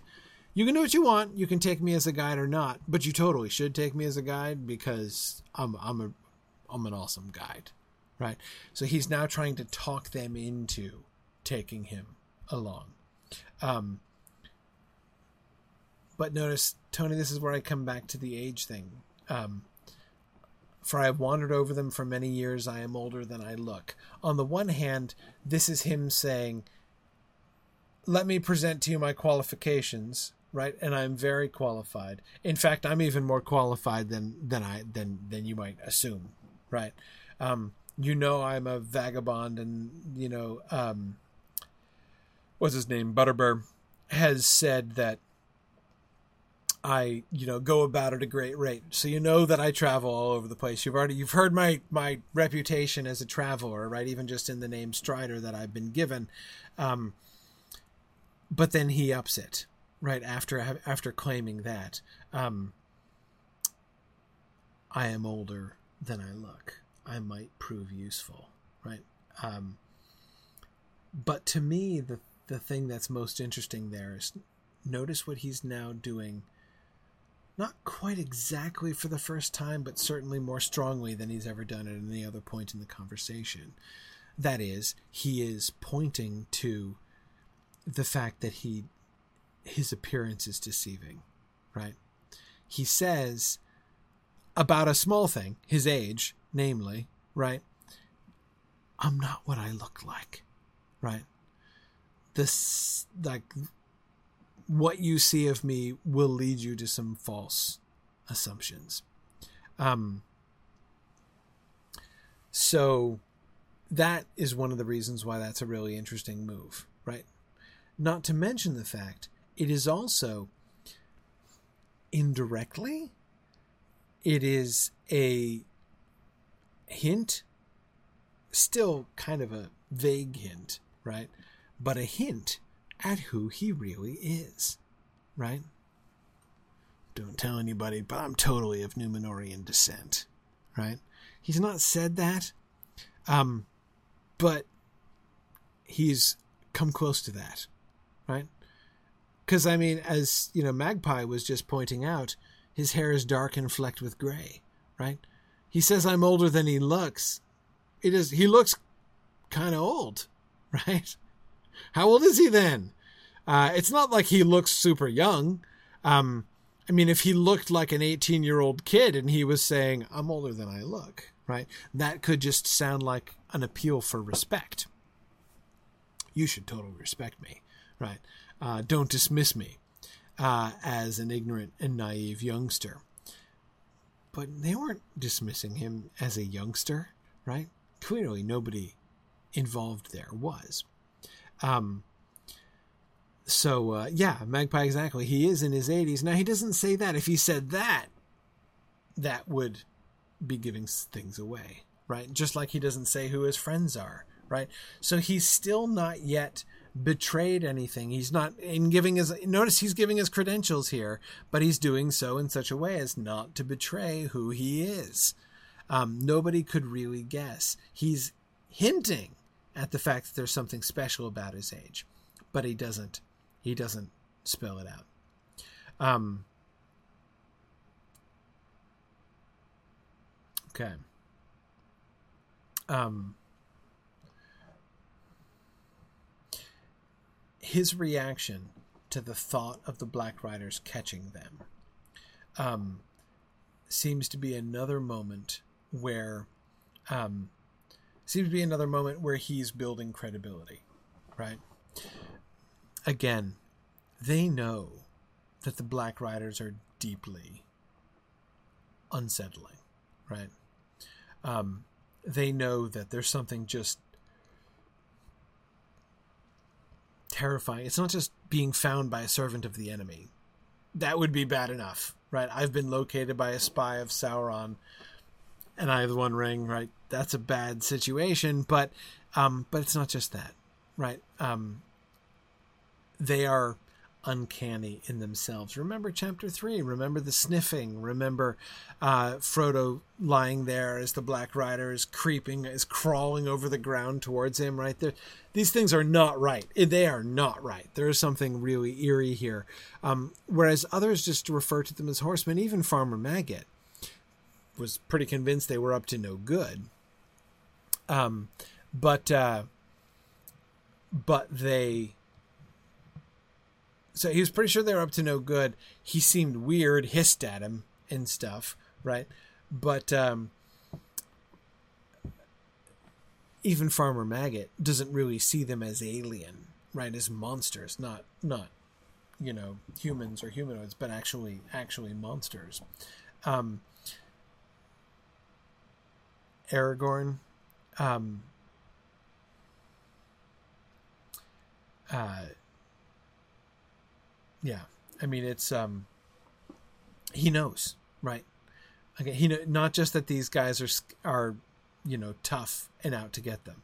He knows that they're not human. They're not just normal. And he seems to be the only one Gildor knew too, right? But he's the first one since Gildor.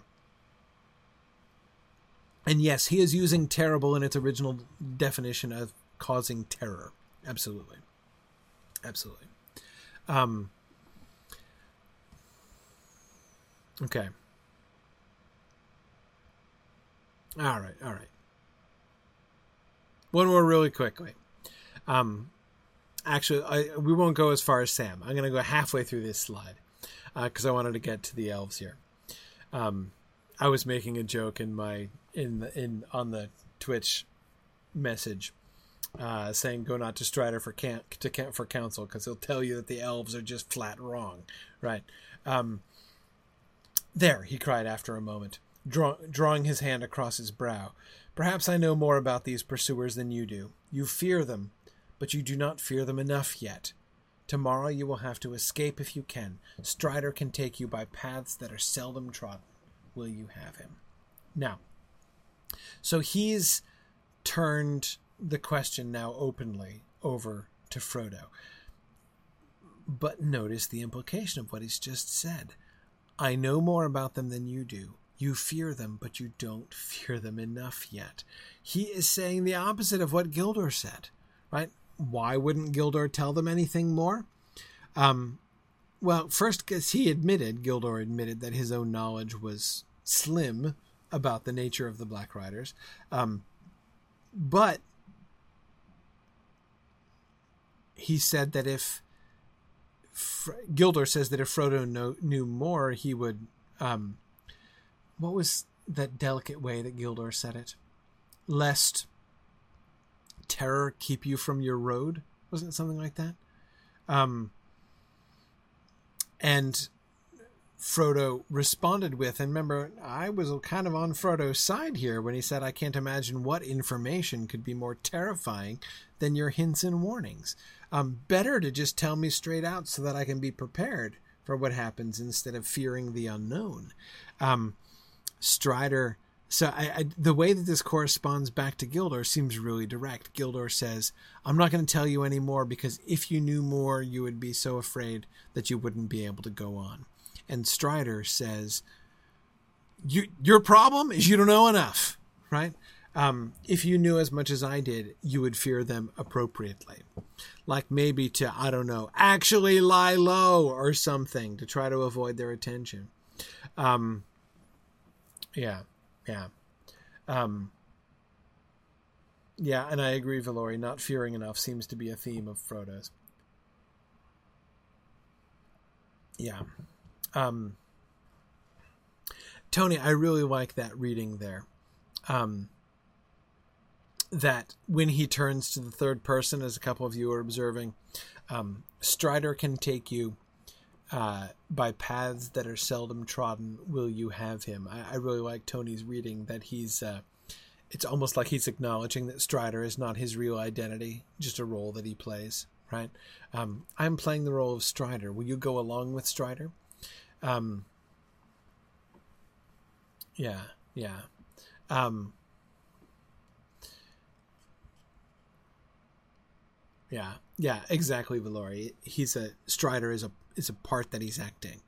Um, and he's acknowledging that here again just like the i'm older than i look thing right?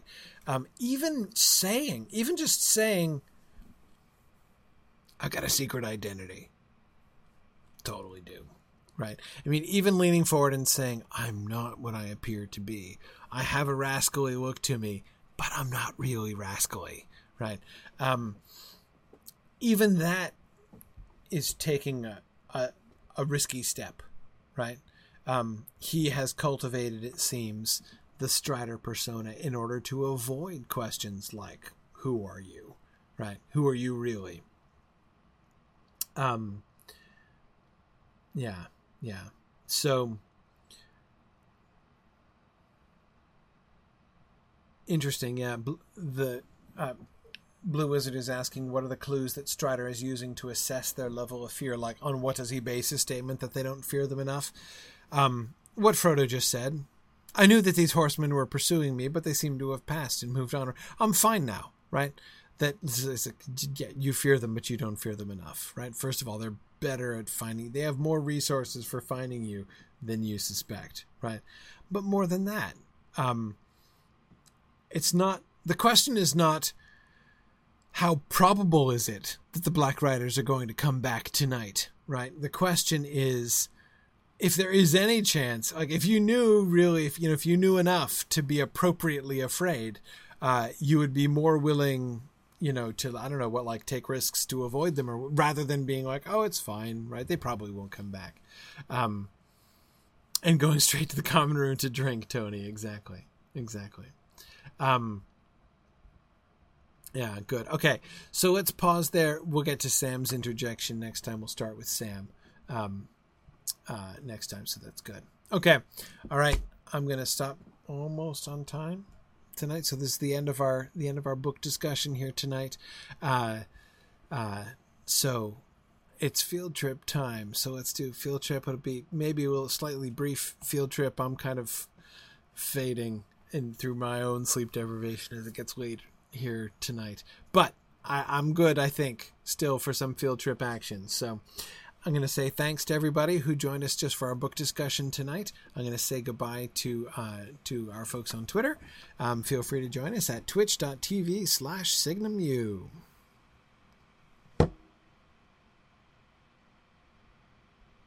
Okay.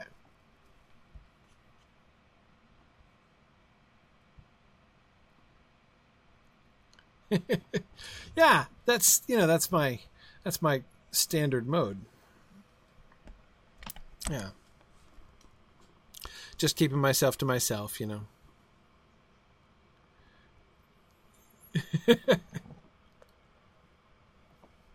All right. So last week, yeah. Oh, sorry. Hi, yeah, we got Valori uh, and Maven with us here tonight. All right. Um, so see, exactly. See, I was thinking of you tonight here, Maven. You know, I was like, like, okay, tonight I won't, you know, uh, keep going until like twelve thirty. Uh, all right. So anyhow, um, so let's head out. So I remember I said last week we were we finished with Bree with the Bree lands, or rather, we finished with every part of the Bree lands that isn't in a part of the story that we haven't gotten to yet. Namely, we've sk- I skipped the Midgewater Marshes uh, and the Weather Hills. We've been everywhere else other than that. Um, but um, uh, we will uh, we'll get to those as the companions travel through those later on. So I'm going to save those, which means we're going to continue our northern expansion. We did the north down, you know, so we did uh, Evendim and we did the North Downs, you know, through Fornost and then over, um, and we got right up to the border of Angmar, and I want to continue. Uh, there up into Angmar tonight. So I want to go. So we're going to go back to the gates, uh, where that we were looking at the gates with that too, like the female person and the male person with the weird hands and the uh, multiple elbows and things. Um, so we're going to go back to the to those statues, the statues with the bizarre elbows, um, and um, Uh, so we'll we'll go. Let's ride up to Esteldín. At least I I, I figure I'm going to ride up to Esteldín and then ride out from Esteldín, and we'll just cross the border. Yeah.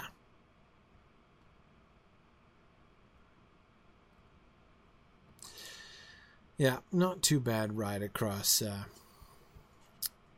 across the North Downs. All right.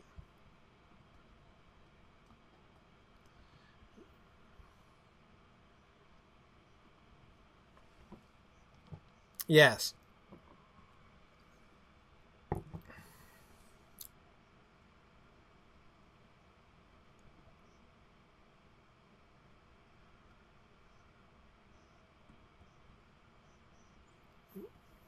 Right.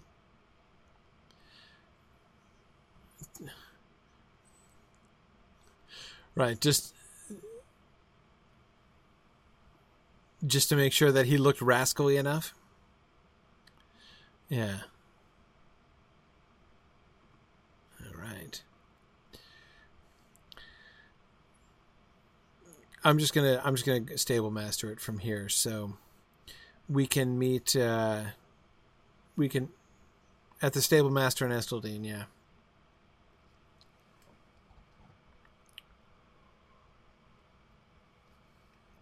Now you know, I joke about Esteldín being, you know, the secret that's right out in public here and not being hard to spot.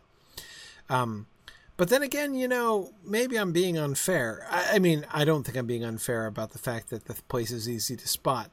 But just because you can see that there's a big wonking ruin in here doesn't mean that it's the top secret base of the Rangers, right? Um, I mean, as we've seen, there's big wonking ruins all over the place. So.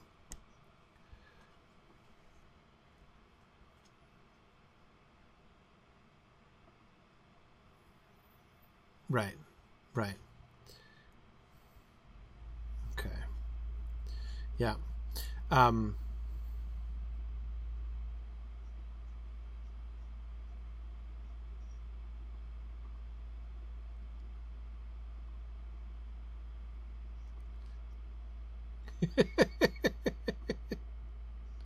yeah, sorry. I'm also trying to. I'm I'm trying to fix an audio problem. Apparently, there.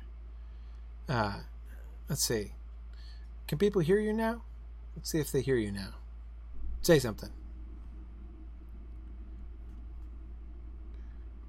Wow, that was an unexpected.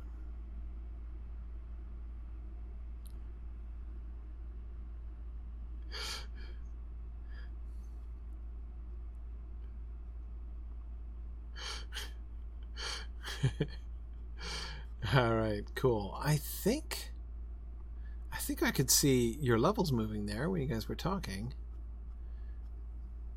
No, it's still not coming through on Twitch. I wonder why. That's very strange.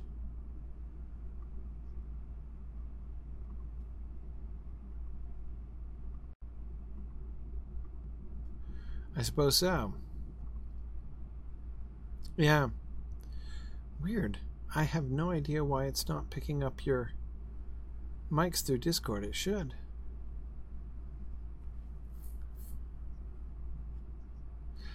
Yeah, no, yeah, it's coming through on Discord.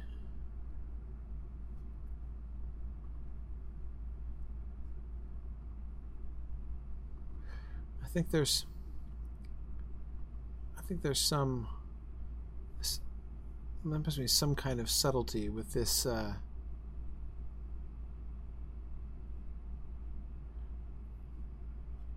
that's right.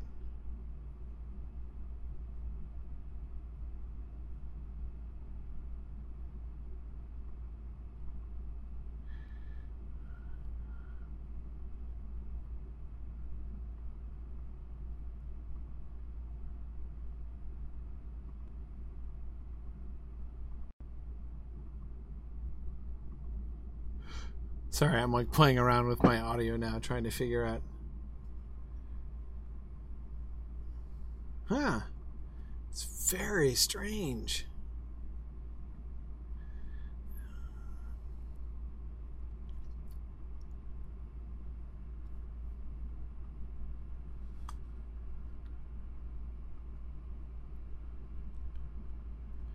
What, the chickens?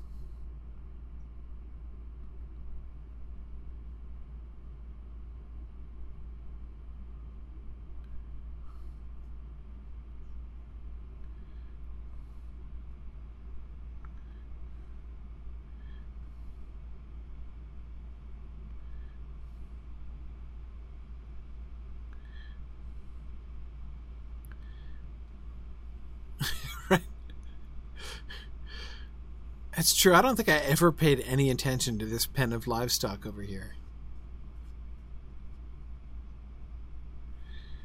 Yeah.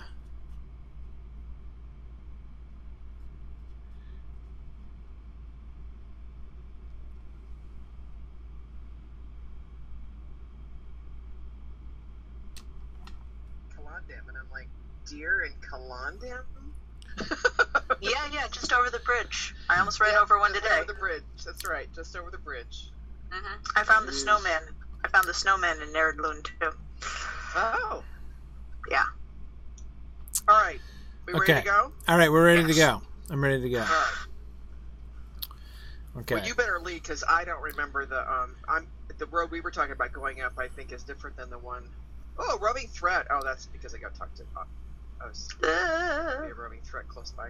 So the the how close is the roving threat to Esteldín? I would have No, thought I was not. safe in here. The reason it, I think it came up is there's a person to talk to here in Esteldín. I think oh yes, Yeah. yes, yes. you know the one that actually opens it up for you. hmm Okay, I see. Yes, and they can hear you on Twitch now, not because I fixed the problem, but because I cheated. So What'd Ah. you do? I just unplugged my earphones, Oh, so they're now hearing you through my. No, I mean it's I. The last f- several weeks, I have successfully channeled the Discord audio through uh, into Twitch, and Hmm. it's just not Weird. apparently functioning right now. But anyway, okay. But here we are. All right, so we're we're heading down. So we're if we just continued north here to the mountains, there's a pass in the mountains to the north up there, um, where you can get through into Angmar, and there's lots of worms and fire drakes and things. Um, lots of nasty things, as Gollum would say. Uh, but we are going to go uh, the other way because I want to go actually like through the gate into Angmar, right? You know, the big like because over here is where they hung up the big "Welcome to Angmar" sign, right? There it is. I can see the "Welcome to Angmar" sign from here. Yep. Um, so if we're going to enter Angmar, I want to do it properly. By the way, interesting. You know how uh, I'm saying this because the night sky is up. You know how pretty much everywhere in Middle Earth that the moon is full, everywhere we go. Uh-huh. In northern Mirkwood, it is not a full moon. Really? And I finally figured out. Well, I finally figured out probably why it wouldn't be a full moon is because if it was a full moon, you'd see Durin's door, right? And the side of Erebor. That's part of it, yeah.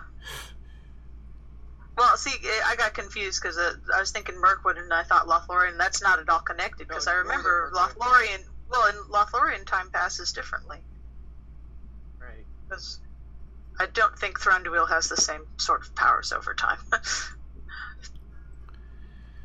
Okay, here we are. There's the guy with two elbows in his left arm.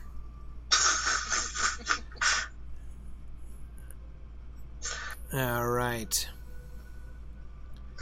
Back to the road. All right, so we'll. Oh, we're getting some. this guy just creamed some guys. Oh boy, these guys! Look, oh, they're chasing her. Oh, oh yeah, somebody's in trouble here. Okay, all right. We're safe again. Okay, No so. problem. So we look at the oh, hang. It's got it's gotten darker, right? So we, we've entered into gloom. Yeah. Uh, so I'm backing off a little bit so we can get that effect again. It's all cloudy and dark, and it's gonna. There's the stars, right? Okay, so now the stars are out here, so we can see it from the distance here. It's a nice moonlit night, but then the uh-huh. gloom descends as we approach, and we can watch the stars actually vanish before our eyes here as we move. Right? We're getting closer. Interesting, it faded sooner. Plus, if you have your music up, as I noticed as we get where it gets dark, the music There it is. There it is. Yeah. Partly stars, mostly void. Yes. Yes, lots of clouds. We can barely even see the gate in front of us now. Okay, so we have the uh, the guards and stuff around, which is kind of interesting. Uh, but we already looked at the guards and the people that we see here. Um, the people that we see here are all either the one of two kinds, right? We've got the the hillmen, and you may remember a long time ago, um, we looked at the the the where the hillmen were living, not too far from here, right up on up on another hill over there. Uh, we saw their their stronghold in an old ruin. Um, however, they've uh, they seem to have decorated this road with uh, skeletons in cages, which is, um, well, it's not attractive, but it's effective. Um, how would you characterize the message that you're sending when you when you when you set this up? Is this like a, sort of- Abandon hope, all ye who enter here. yeah, that seems like a good paraphrase. Um, If, is if this you were dead, you'd be home by now. I like that. That's great. Um, yeah, so like I guess my question is: Is this designed to be a deterrent in like a in like a Roman sense, right? Like you better mind your p's and q's, or else you're going to be next in the cage. Or is this trying to warn people off, like don't come here, or else we'll kill you? I um, think it's just ornamental. So just, it's just kind of the mood, right? We want to establish, you know, that, Yeah. that yeah. Ties everything together with the two elbows and the forbidding rocks and stuff. Right, I suppose. Yeah. It's very them. It really is. I mean, I think that they really do justice to this whole hanging skeleton look. Um, now, this is a right. Yep, this is a Hillman uh, tent. We saw this before, uh, or one like it. Oh, oh, and we have a what a what a white factory over here. Looks like it. Yeah. And of course, this is exactly like the one that we just saw in the Oh, yeah. Chetwood in Bree. Uh-huh. Exactly the same, even down to the same shades and things in the around the swirly rune covered rock here. Um, the fact it's giving you a fear migraine. right. Exactly. Yeah, we're getting we're getting some serious dread going on here. Um, okay, so now the road itself, uh, interesting. The road is getting broader, not because it's better traveled, but because, see, here it still just looks like a path through the grass, right? Like people travel it a lot. But then we get to here, uh, where the dread increases, and at the moment that the dread increases, the ground gets all cracked and like it looks like nothing can grow here. So again, this is not like this is just the place where people have worn the grass down by traveling on it. This is It's blighted. it's blighted. Yeah, and I love how that that boundary is is it's it's associated with the dread, right? You see, I cross back to the path, and my uh, my dread well, it did decrease. There it is. My dread is decreasing now that I'm standing back over here, but then the dread ratchets back up here as soon as I as soon as I come back into this area. So Scary. we have Not the scary. we have the desolation right exactly we have the desolation like the desolation of smaug right the the, the kind of Im- effect that evil things have on the land um, which is a common feature in tolkien um, is something that they're clearly sort of uh, uh, working with here as we get closer and closer to the angmarim border here um, wait jj you see black cre- creepers where are there black creepers There's yeah, there's roots right under my feet here. There's roots all over the ground, like some parasitics leeching all the nutrients from the ground. Th- I thought those were cracks, just like cracked No, right cracked here where I'm standing. Right here where I'm standing, you can see them.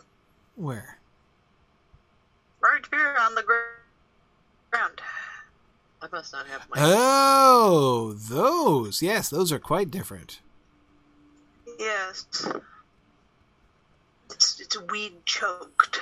I Yes. think. It does look like snakes. Wow. Watch out for snakes. You don't think that Well, these you are know, le- you don't think that these are leprous growths that feed on rottenness, do you? No, probably not. You come in this way, you know, you don't have any excuse for being surprised at what you encounter when you get into Angmar, right? I Yeah. Mean, this is like pretty much like beware. This is like the worst Yeah. dandelion I ever had to pull up. Oh, don't get me started. Anyone with lawns knows what I'm talking about. And yes, You it's should evil. see the dandelions they have here. Oh my god. So, like, speaking of blight and desolation, um, hmm Yeah. oh, that is interesting. Okay, so let's let's. I wanted to. Okay, that's just a rock, huh? Okay.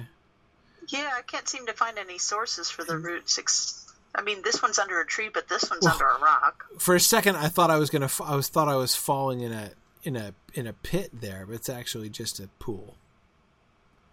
Gross. Here's a And there's more of those creepers on the on the cliff on the far side of the here. Yeah.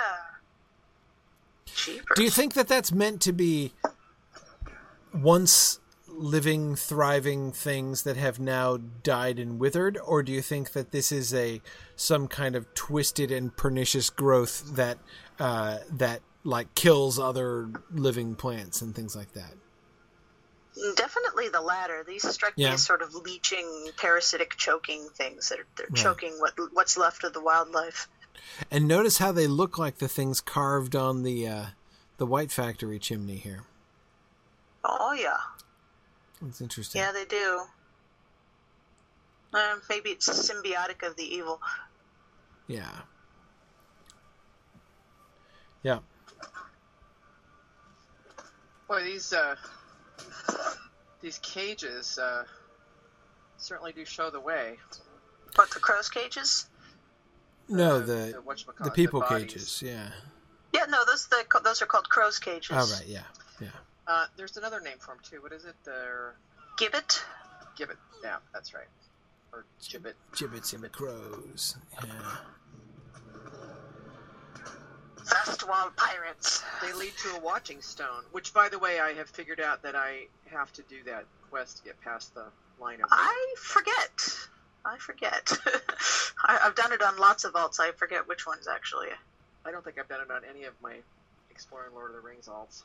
So, do we have any sense of um do we have any sense of what function these things have? What are we meant to th- I mean, you know, I've been kind of jokingly calling them white factories ever since Grifflet was exploring the ones that you see in Garth Agarwen.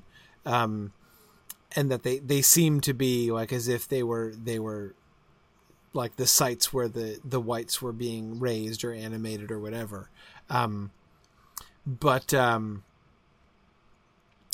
you know, here we don't, though they still look the same. We don't necessarily see anything like that. They don't seem to have any utility. No, uh, uh, other than to evoke Tolkien's descriptions of Isengard and Mordor having sort of satanic chimneys of foul Right. smoke. This Right. is almost like a like an earlier like Bronze Age version of the same thing. Right, and we've got the, you know say that that same idea of like the evil polluting the land, right? You know this this The sort of dark satanic mills. yeah noxious exactly uh noxious fumes being spewed out and all that they do kind of look like uh, altars in Arwen. I, I agree with that and the the the creepy glowing rune stones in the middle uh, Tony's wondering if it could be necromancy at work um maybe um Not unlikely. Although all these guys in the cages are kind of out of luck, you know. Well, or candidates for because uh, I mean, you know, if you're if you're, I don't know, um, no, they're probably not doing literal necromancy. That is divination by by the dead, like using the dead as a means to gain information, which is literally what necromancy means.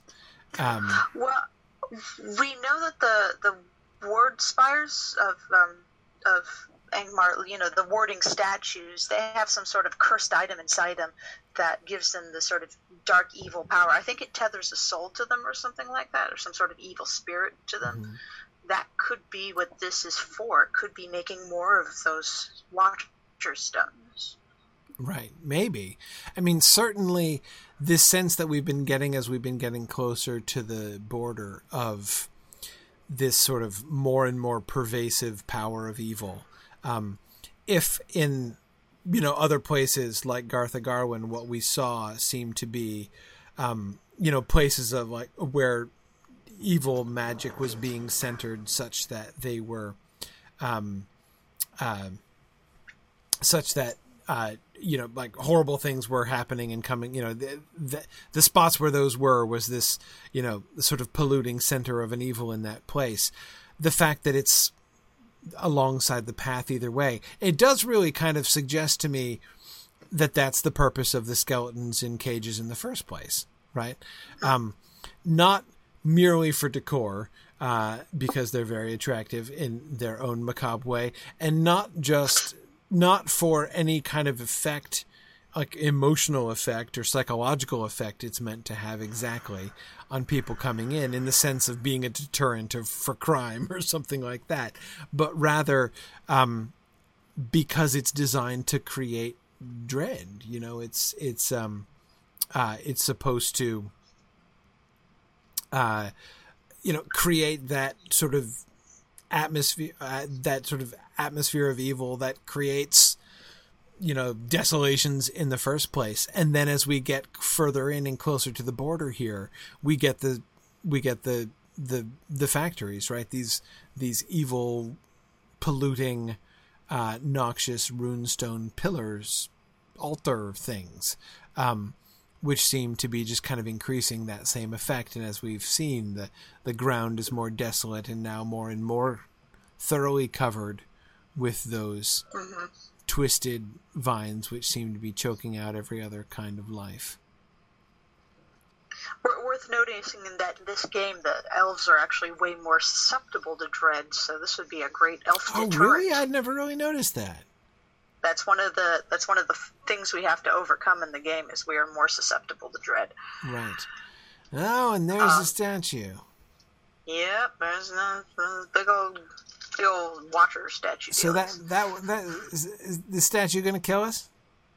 Oh yeah, probably. Yeah. Well, if you stand around it long enough, it will, but it won't do it like a like the other one. Oh, so we Oh, can yeah, get past yeah, if we just one. run Yeah, past. if you get up close to it, you get dread, and it'll just keep increasing. You know what's really sad is beyond this statue. See, there's the one gibbet there, but way around the corner is one lonely guy hanging there, and that's it. It's really sad. Like, what did he do wrong? They just that that's for the future gibbet pass that is Maybe under that's it. construction. Maybe that's it. Yeah, maybe it's under construction. Any volunteers? Um. Okay. Well. All right. So I have questions about these statues. I have bunches of questions about these statues. My first being, what is it? That is also my first question about these statues. I think the last time I was Yeah, we attempting. don't see anything like this. I mean, there are no creatures that look like this anywhere. No. that I can No. of. Sort of Pazuzu knockoff thingy here. because it looks like it has a human torso, right? Right. Yeah. But no arms, just draconic wings instead. Well, the wings are the arms, just like yeah, the exactly. The arms become Like a wings. Maravel type. thing. Right. back. Yeah. But But it's the got face is all. Mm-hmm. and a snake. I mean, this seems to be just a monstrosity, right? Like an artistic depiction of some kind of, you know, Yeah. sort of bizarre kind of bastard creature. yeah. It's got a. It's got scales on it, and its head is kind of ichthyoid, like this Yeah. is some sort of creature of the deep. But then, why does it have wings? Right. Right. So bizarre. Yeah, I mean the I see what you mean about ichthyoid. Like the mouth looks kind of fishy, Yeah. but uh, Like an. ang- It's almost like an angler fish with two yes, little yes, do- dealy bops on it. Yeah. I was thinking that same thing. Um, we don't ever see anything like this, right? No, it's very Lovecraftian or Dunsany kind of ish. Yeah, yeah, yeah, Yeah. Um, Dunsananian. Dunsany. Duns, Dunsanian. Man, I'm tired too. Dunsanian? yeah. Um, yeah, Ponty and I like that idea that no, like a you know a creature from the depths of the world, right? Like you know, the the world is gnawed by nameless things, right? So that the idea that there Yeah, could be yeah. something like this, um, but that's really my question: is that is this is this a faithful depiction of something that we just have never met and are kind of glad that we've never met it or is this some kind of abstract you know sort of attempt to, to capture in an abstract way some kind of principle of evil you know and express it through the sculpture. The symbolisms of Morgoth's destruction, kind of thing. yeah yeah. Um yeah i mean is it even to be interpreted? I mean, because the way in which I don't know, maybe it's not quite right to say that the different parts of the body don't really suit each other, don't really fit. I mean, the upper, like his wings, they don't. They only look like wings from the elbow down. You know, his upper arms don't look like wings, Right.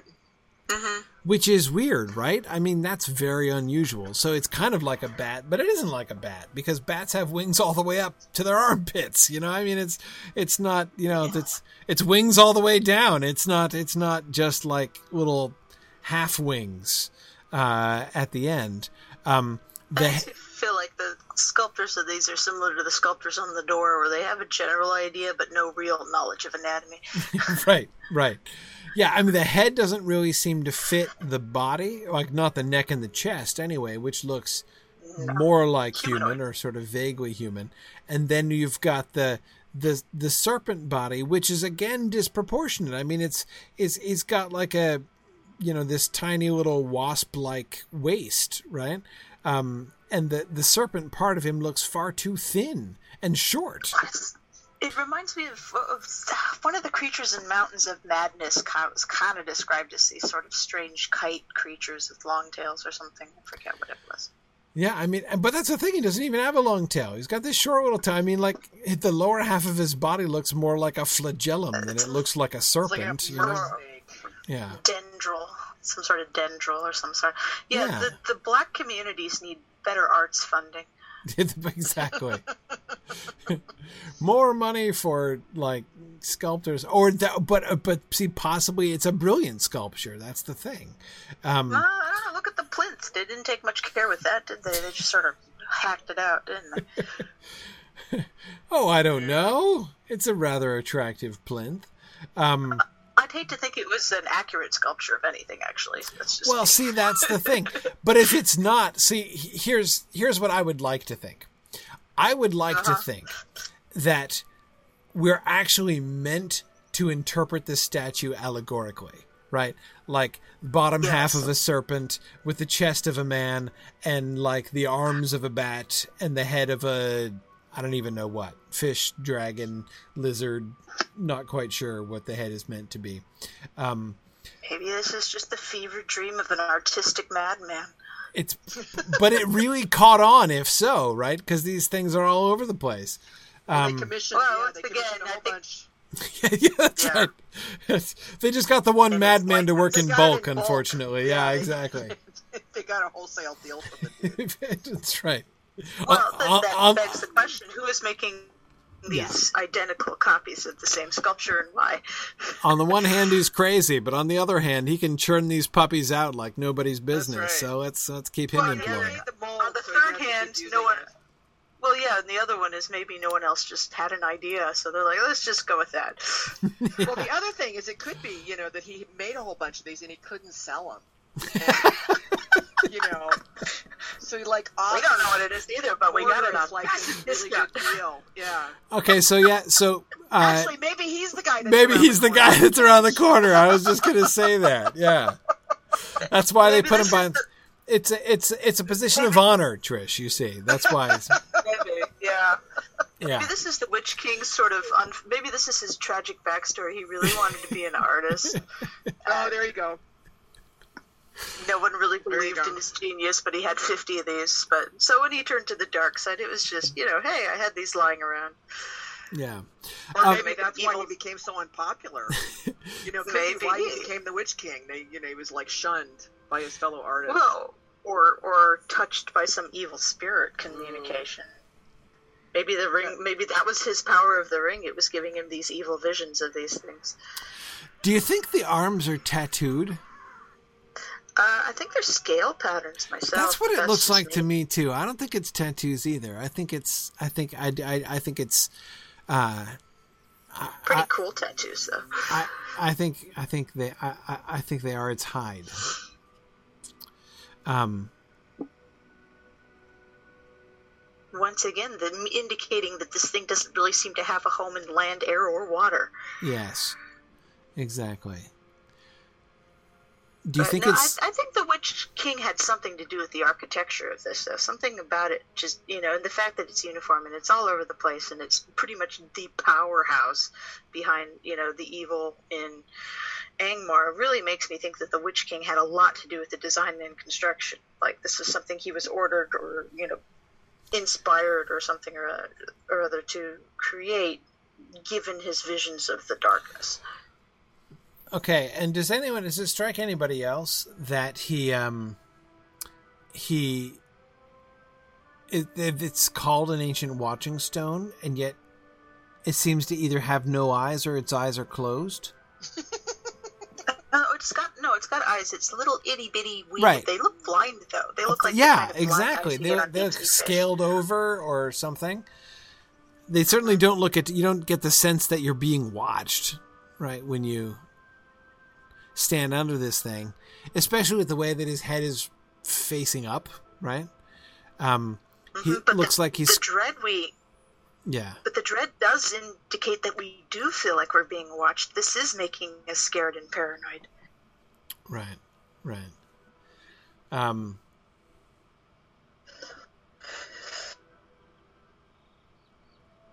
hmm. Yeah, Finn is thinking about the silent watchers in. Finn I was too, of course, thinking about those those silent watchers or sentinels that end up at the the the, the Tower of Cirith Ungol. Um, we were just talking about those at the end of last week's class in the War of the Ring class. Um, yeah, they certainly made me think of that. Um, and notice how even just like the fact that they're called watching stones um, does suggest that it's related to the um to the silent watchers, right? The silent watchers of uh, of of Minas Morgul. Yeah. Hey, it's the word British theme that we're hearing again. That's great. uh, okay. Uh, anyway, let's. Oh, it's time to go pretty soon, actually. Let's. Let, but let's actually cross into Angmar, shall we? Because we're still like here on the borders, the very edge of. Oh, look! The sun came back out. Is that how you know you're in Angmar when the sun comes back? now. Yeah. Oh, has Yeah. has Yeah, it like really. literally sunrise? Is the is what? Okay, so we get spiders right away when we cross over, and it's grassier. And We don't creepy music. Right, we do get I think this is close to the the Earthkin yes. settlement up No, ahead. is it? I think it was. I thought it was. Um, that's. I think up on up on the I top thought that was the on the other road. It is. Yeah, but it's like this runs underneath it or something. So Right. I don't know. This is the false sense of security path. Okay. Look at the trees. Well, the trees here are quite lovely. I mean, I wouldn't want to build a summer home here. but no, but seriously, I mean, like that's a nice tree. This looks like a tree from the North Downs. Um, the path is still all cracked and blasted, but it's got what growth, moss. It looks like on either side there. It's it's tough stuff though. These cedar Yeah. trees or something like that, you get in kind of sand blasted, salt blasted places, and these weeds look pretty scrubby and awful. So this is this is this is tenacious life here. Yeah. These cave claws are bigger than I remember them being. Yeah, those cave Yeah. claws. Those are those Maybe are the jumbo I'm a hobbit. variety. yeah, I, oh gosh, I was remembered I was trying to do. I think it was uh, doing one of the quests or something like that, and suddenly all the grass was over my head, and I'm going, "What? Yeah. How did I do this before?" Grifflet has that problem too. Well, you know, because like the last time you were in that area, there probably wasn't tall grass. That's right. Yeah, that's that's right. That was the, that's the new grass they put in the starter areas. Yes. Yes, and hobbits do get lost in the grass much more easily. Uh, of course, I'm I'm especially conscious of it, trying to pan my camera around to look at things when I'm streaming with Grifflet, and it's like half the time. Oh yes, from every angle, I can't see anything but grass. Yeah. Oh, I forgot about this area with the Now we got Siege machines. this, yeah. yes, the orc siege machines. Oh, and there's another statue. Yeah. You can see them in a different light. Oh, I see him. It looks so weird in daylight. It does. Up here we go, watching stone. Huh. Ooh, what's over there? Hang on a second. I mean, okay, yep. Siege engines, catapults. This is the entrance to the Merrevail Valley, right? The Right. Merrevail in here? Yeah, and there's remember that cave. There's that cave that right. they're all in. But Mhm. this. The other, I think taking the road the other interested in. direction, we get up. We, we go up to where the Earthkin are, Yes. Yes. or maybe this way. Yeah. So now, what is this exactly? There are banners on it. They seem to be too uniform to be captured banners, like the banners of your enemies or something. Plus, yeah, we can see inside. Look at it; they're all over the place. It's not like laundry, is it? Nah, I like how there's spikes on the side to discourage climbing. Yeah, it's like it's like the spikes that keep pigeons from landing on windowsills, except it's actually the Mor the Moraval has the same deal, which the upper arm. Well, I guess it's the other way around. The upper Oh, arms are like human arm. Yeah, they and she's do. got wings. But you're right, it doesn't go to her armpits or or the, or, or to her back. right. Uh, yeah, they got these little spiky tree dealies too. I wonder if it has something to do with their nesting habits. You think? Oh, I got a roving. I got a roving threat. Uh, There's so many. Th- Are those? Oh Those- yeah, I can, those I are can their actually see some banners? nests up there. I can actually see some like nesting areas up there. Yep. Hmm. Oh yeah, they're lots of fun. These gals.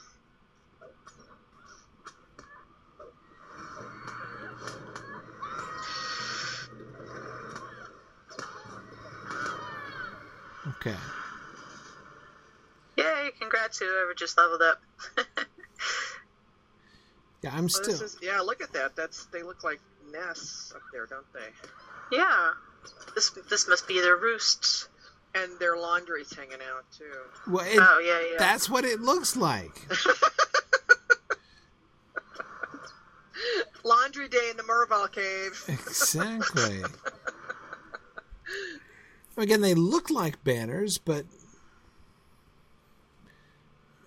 Actually, it looks kind of like what they're wearing.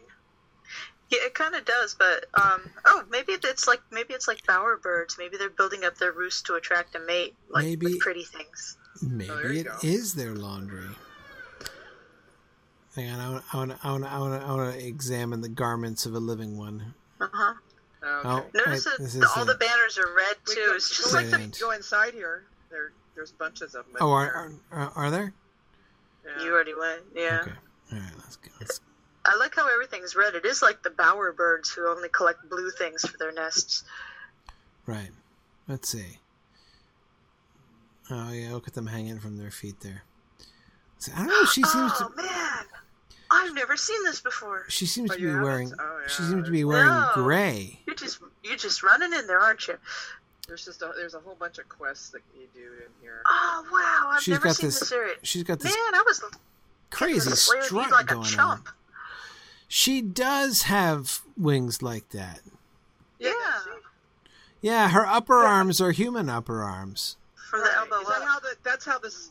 So the statue's that way too, right? Upper Yeah, arms, humanoid. Upper arms are humanoid. Yeah. Yep. I know there's male versions of this though that look a little more animalistic. I wonder if the So Watcher's she's- more based on the male version. But if you look at how she's hanging too, you could see how her, you know, you could get that sort of serpentine look at the for the bottom part of the. Kinda. A little bit. Those are definitely t- talents though. Yeah, well, Yeah. she's she's Yeah. whatever she is, bat-like or whatever, from the knee down and from the from the well, it's not exactly the knee and the elbow. It's like just above the knee and just above the elbow. Um, I think the male version had the bat ears though, like what we see on the Watcher statues. where are the males? Um, I think I've only seen them in Moria. Oh, Oh, here they come. Oh, great! Who set that off? Well, I think we had.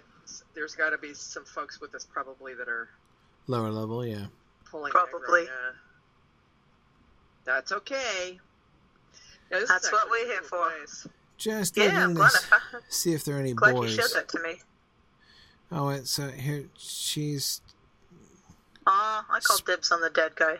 I'm a terrible. oh well. I'm a terrible corpse looter. she's special, Don't forget but to loot yeah. the corpses. I'm really bad about that. Yeah, it's like I'll go out of my way. Someplace Yeah, like uh, okay. Argilia died. is terrible. yeah. All right. Oh man, I Okay. haven't made it there yet. I get whoa. I'm still. What's that? She said, "I will bathe in your blood, Yeah, yeah. you, like you do." Oh, these are dead goblins. Look at that. Oh wow! Didn't even notice that. Now we know why everything's red. Yeah, These trees are kind of creepy. they certainly are. Yeah, these look like uh, some of the diseased cedars we have with rust in them. Yes, yes. They do look like diseased trees. Yeah. There's actual bats in here, although we're killing them. Oh great! Uh-huh. Uh, like a Bat like bats. a You major can see them up here. They're up here, flitting, flitting shrieker, flitting shriek. Uh, yeah, they're. kind of Ah, cornered right. by a major boss over here. Anyone want to lend a hand? That would be Oh yeah, I was just I was just looking at the major boss. Please admire her all you like while you help me. Oh, okay. Okay. All right. All right. She's dead. My She's queen, I have failed you. Oh, But if you look yeah, up here, there's actual The- bats. So she isn't but the who's queen. the? So who is the queen? I don't know. Oh, giant troll here. Check that out. Yeah, that's what I was Oh, looking at that before too. Yeah, right here. So we got the the the the, the goblins and the troll. Huh. I think that'd be, be a little hard on the teeth there. You'd think. So, our where are we, we? I think we've discussed this before. Where we're thinking that they are getting the Moravel from. Are are we thinking Thuringwethil is the original sort of inspiration for for these guys? the I've got to think so. Yeah. I mean, there's really no other uh, candidate, really. Yeah. Um, the fact that there was a a female vampire who probably really was a bat. Um, I mean, Th- Thuringwethil Yeah. is unlikely to have had humanoid form. Right. Mm-hmm. um, she was a bat. Um, that's what vampire means in like late 19th century terminology. Um, to call, like when Dracula is called a vampire, that's metaphorical. You know, like Right. he's like a vampire bat. Um, uh, you can hear, I mean, in the book Dracula, you can hear people using the word vampire in the sense just meaning a bat, you know, that sucks blood. Um, but anyway, um, so yeah, it's, it seems to me pretty clear that whenever Tolkien uses the word vampire, that's what he means. But yeah, I think that, you know, so they're kind of taking license with that. Um, and why not? My only question is, can the Merrevail fly? I mean, I don't get the whole "I've got wings from the elbows down" deal. I mean, it seems wildly impractical. Uh, you know, but Oh, uh, it's almost like it was an evolutionary benefit to have the wings, but then they just sort of outgrew it and they became vestigial or something like that. I love, I love uh, evolutionary arguments about Tolkien's monsters. It's one of my favorite things. well, I, I like how they kept true, more truer to the spirit of the bat than just making them, you know, Right, like like the like the two brunettes and the blonde in Dracula. right, right, exactly. They actually went out of their way to bestow more animal traits on them. Right. Right. Cool. All right. They really are scary looking. I remember running into these by accident on the first time, and that, boy, that was scary. Right. Yes. Um, this was not a favorite. Oh, wait, we have we have a we have a deceased person here. We have a downed person. Does anyone have the ability to bring them back? I do. have that. Okay. Where are they? Right Hi here. Oh, they're there. The pie eating champion. Yeah. All right. Okay. Well, I should. Oh, Um, I guess he went away. oops. Yeah. Did you miss him? Oops. Well. oh no, here he is. Okay, I got him. Oh, you got him. Yep. All right. Well, anyway, I was uh, about to say we are about out of time. I think uh, we should probably end here. Well, as we're like surrounded by a, uh, you know, by slaughter here in the, uh, here with the Merrevail. Um, but we should probably end here. We will we will continue our explorations further into Angmar and and uh, see if we can learn anything more about uh, the artistic trends and uh, circles in the greater Angmar region. Thanks everybody for joining us.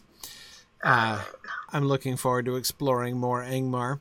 Uh, and uh, thanks everybody for joining for class. And I will see everybody next week. Tomorrow night, uh, War of the Ring class. Uh, knock on wood, there's a chance things might go poorly. Uh, uh, I've got a whole bunch of things going on tomorrow, and there's a non zero chance that I, I might be delayed such that I can't get back in time for class. But we'll see. Um, most likely it'll be fine. Um, I'm still planning on it. Uh, anyway, so I'll see you guys tomorrow night or some other time soon. Thanks, everybody. Good night. Bye. Thanks for joining me on this epic exploration of The Lord of the Rings and of Standing Stone's video adaptation of Tolkien's story. If you are having even half the fun I'm having on this journey, I hope you will consider supporting the project by donating at signumuniversity.org/fund.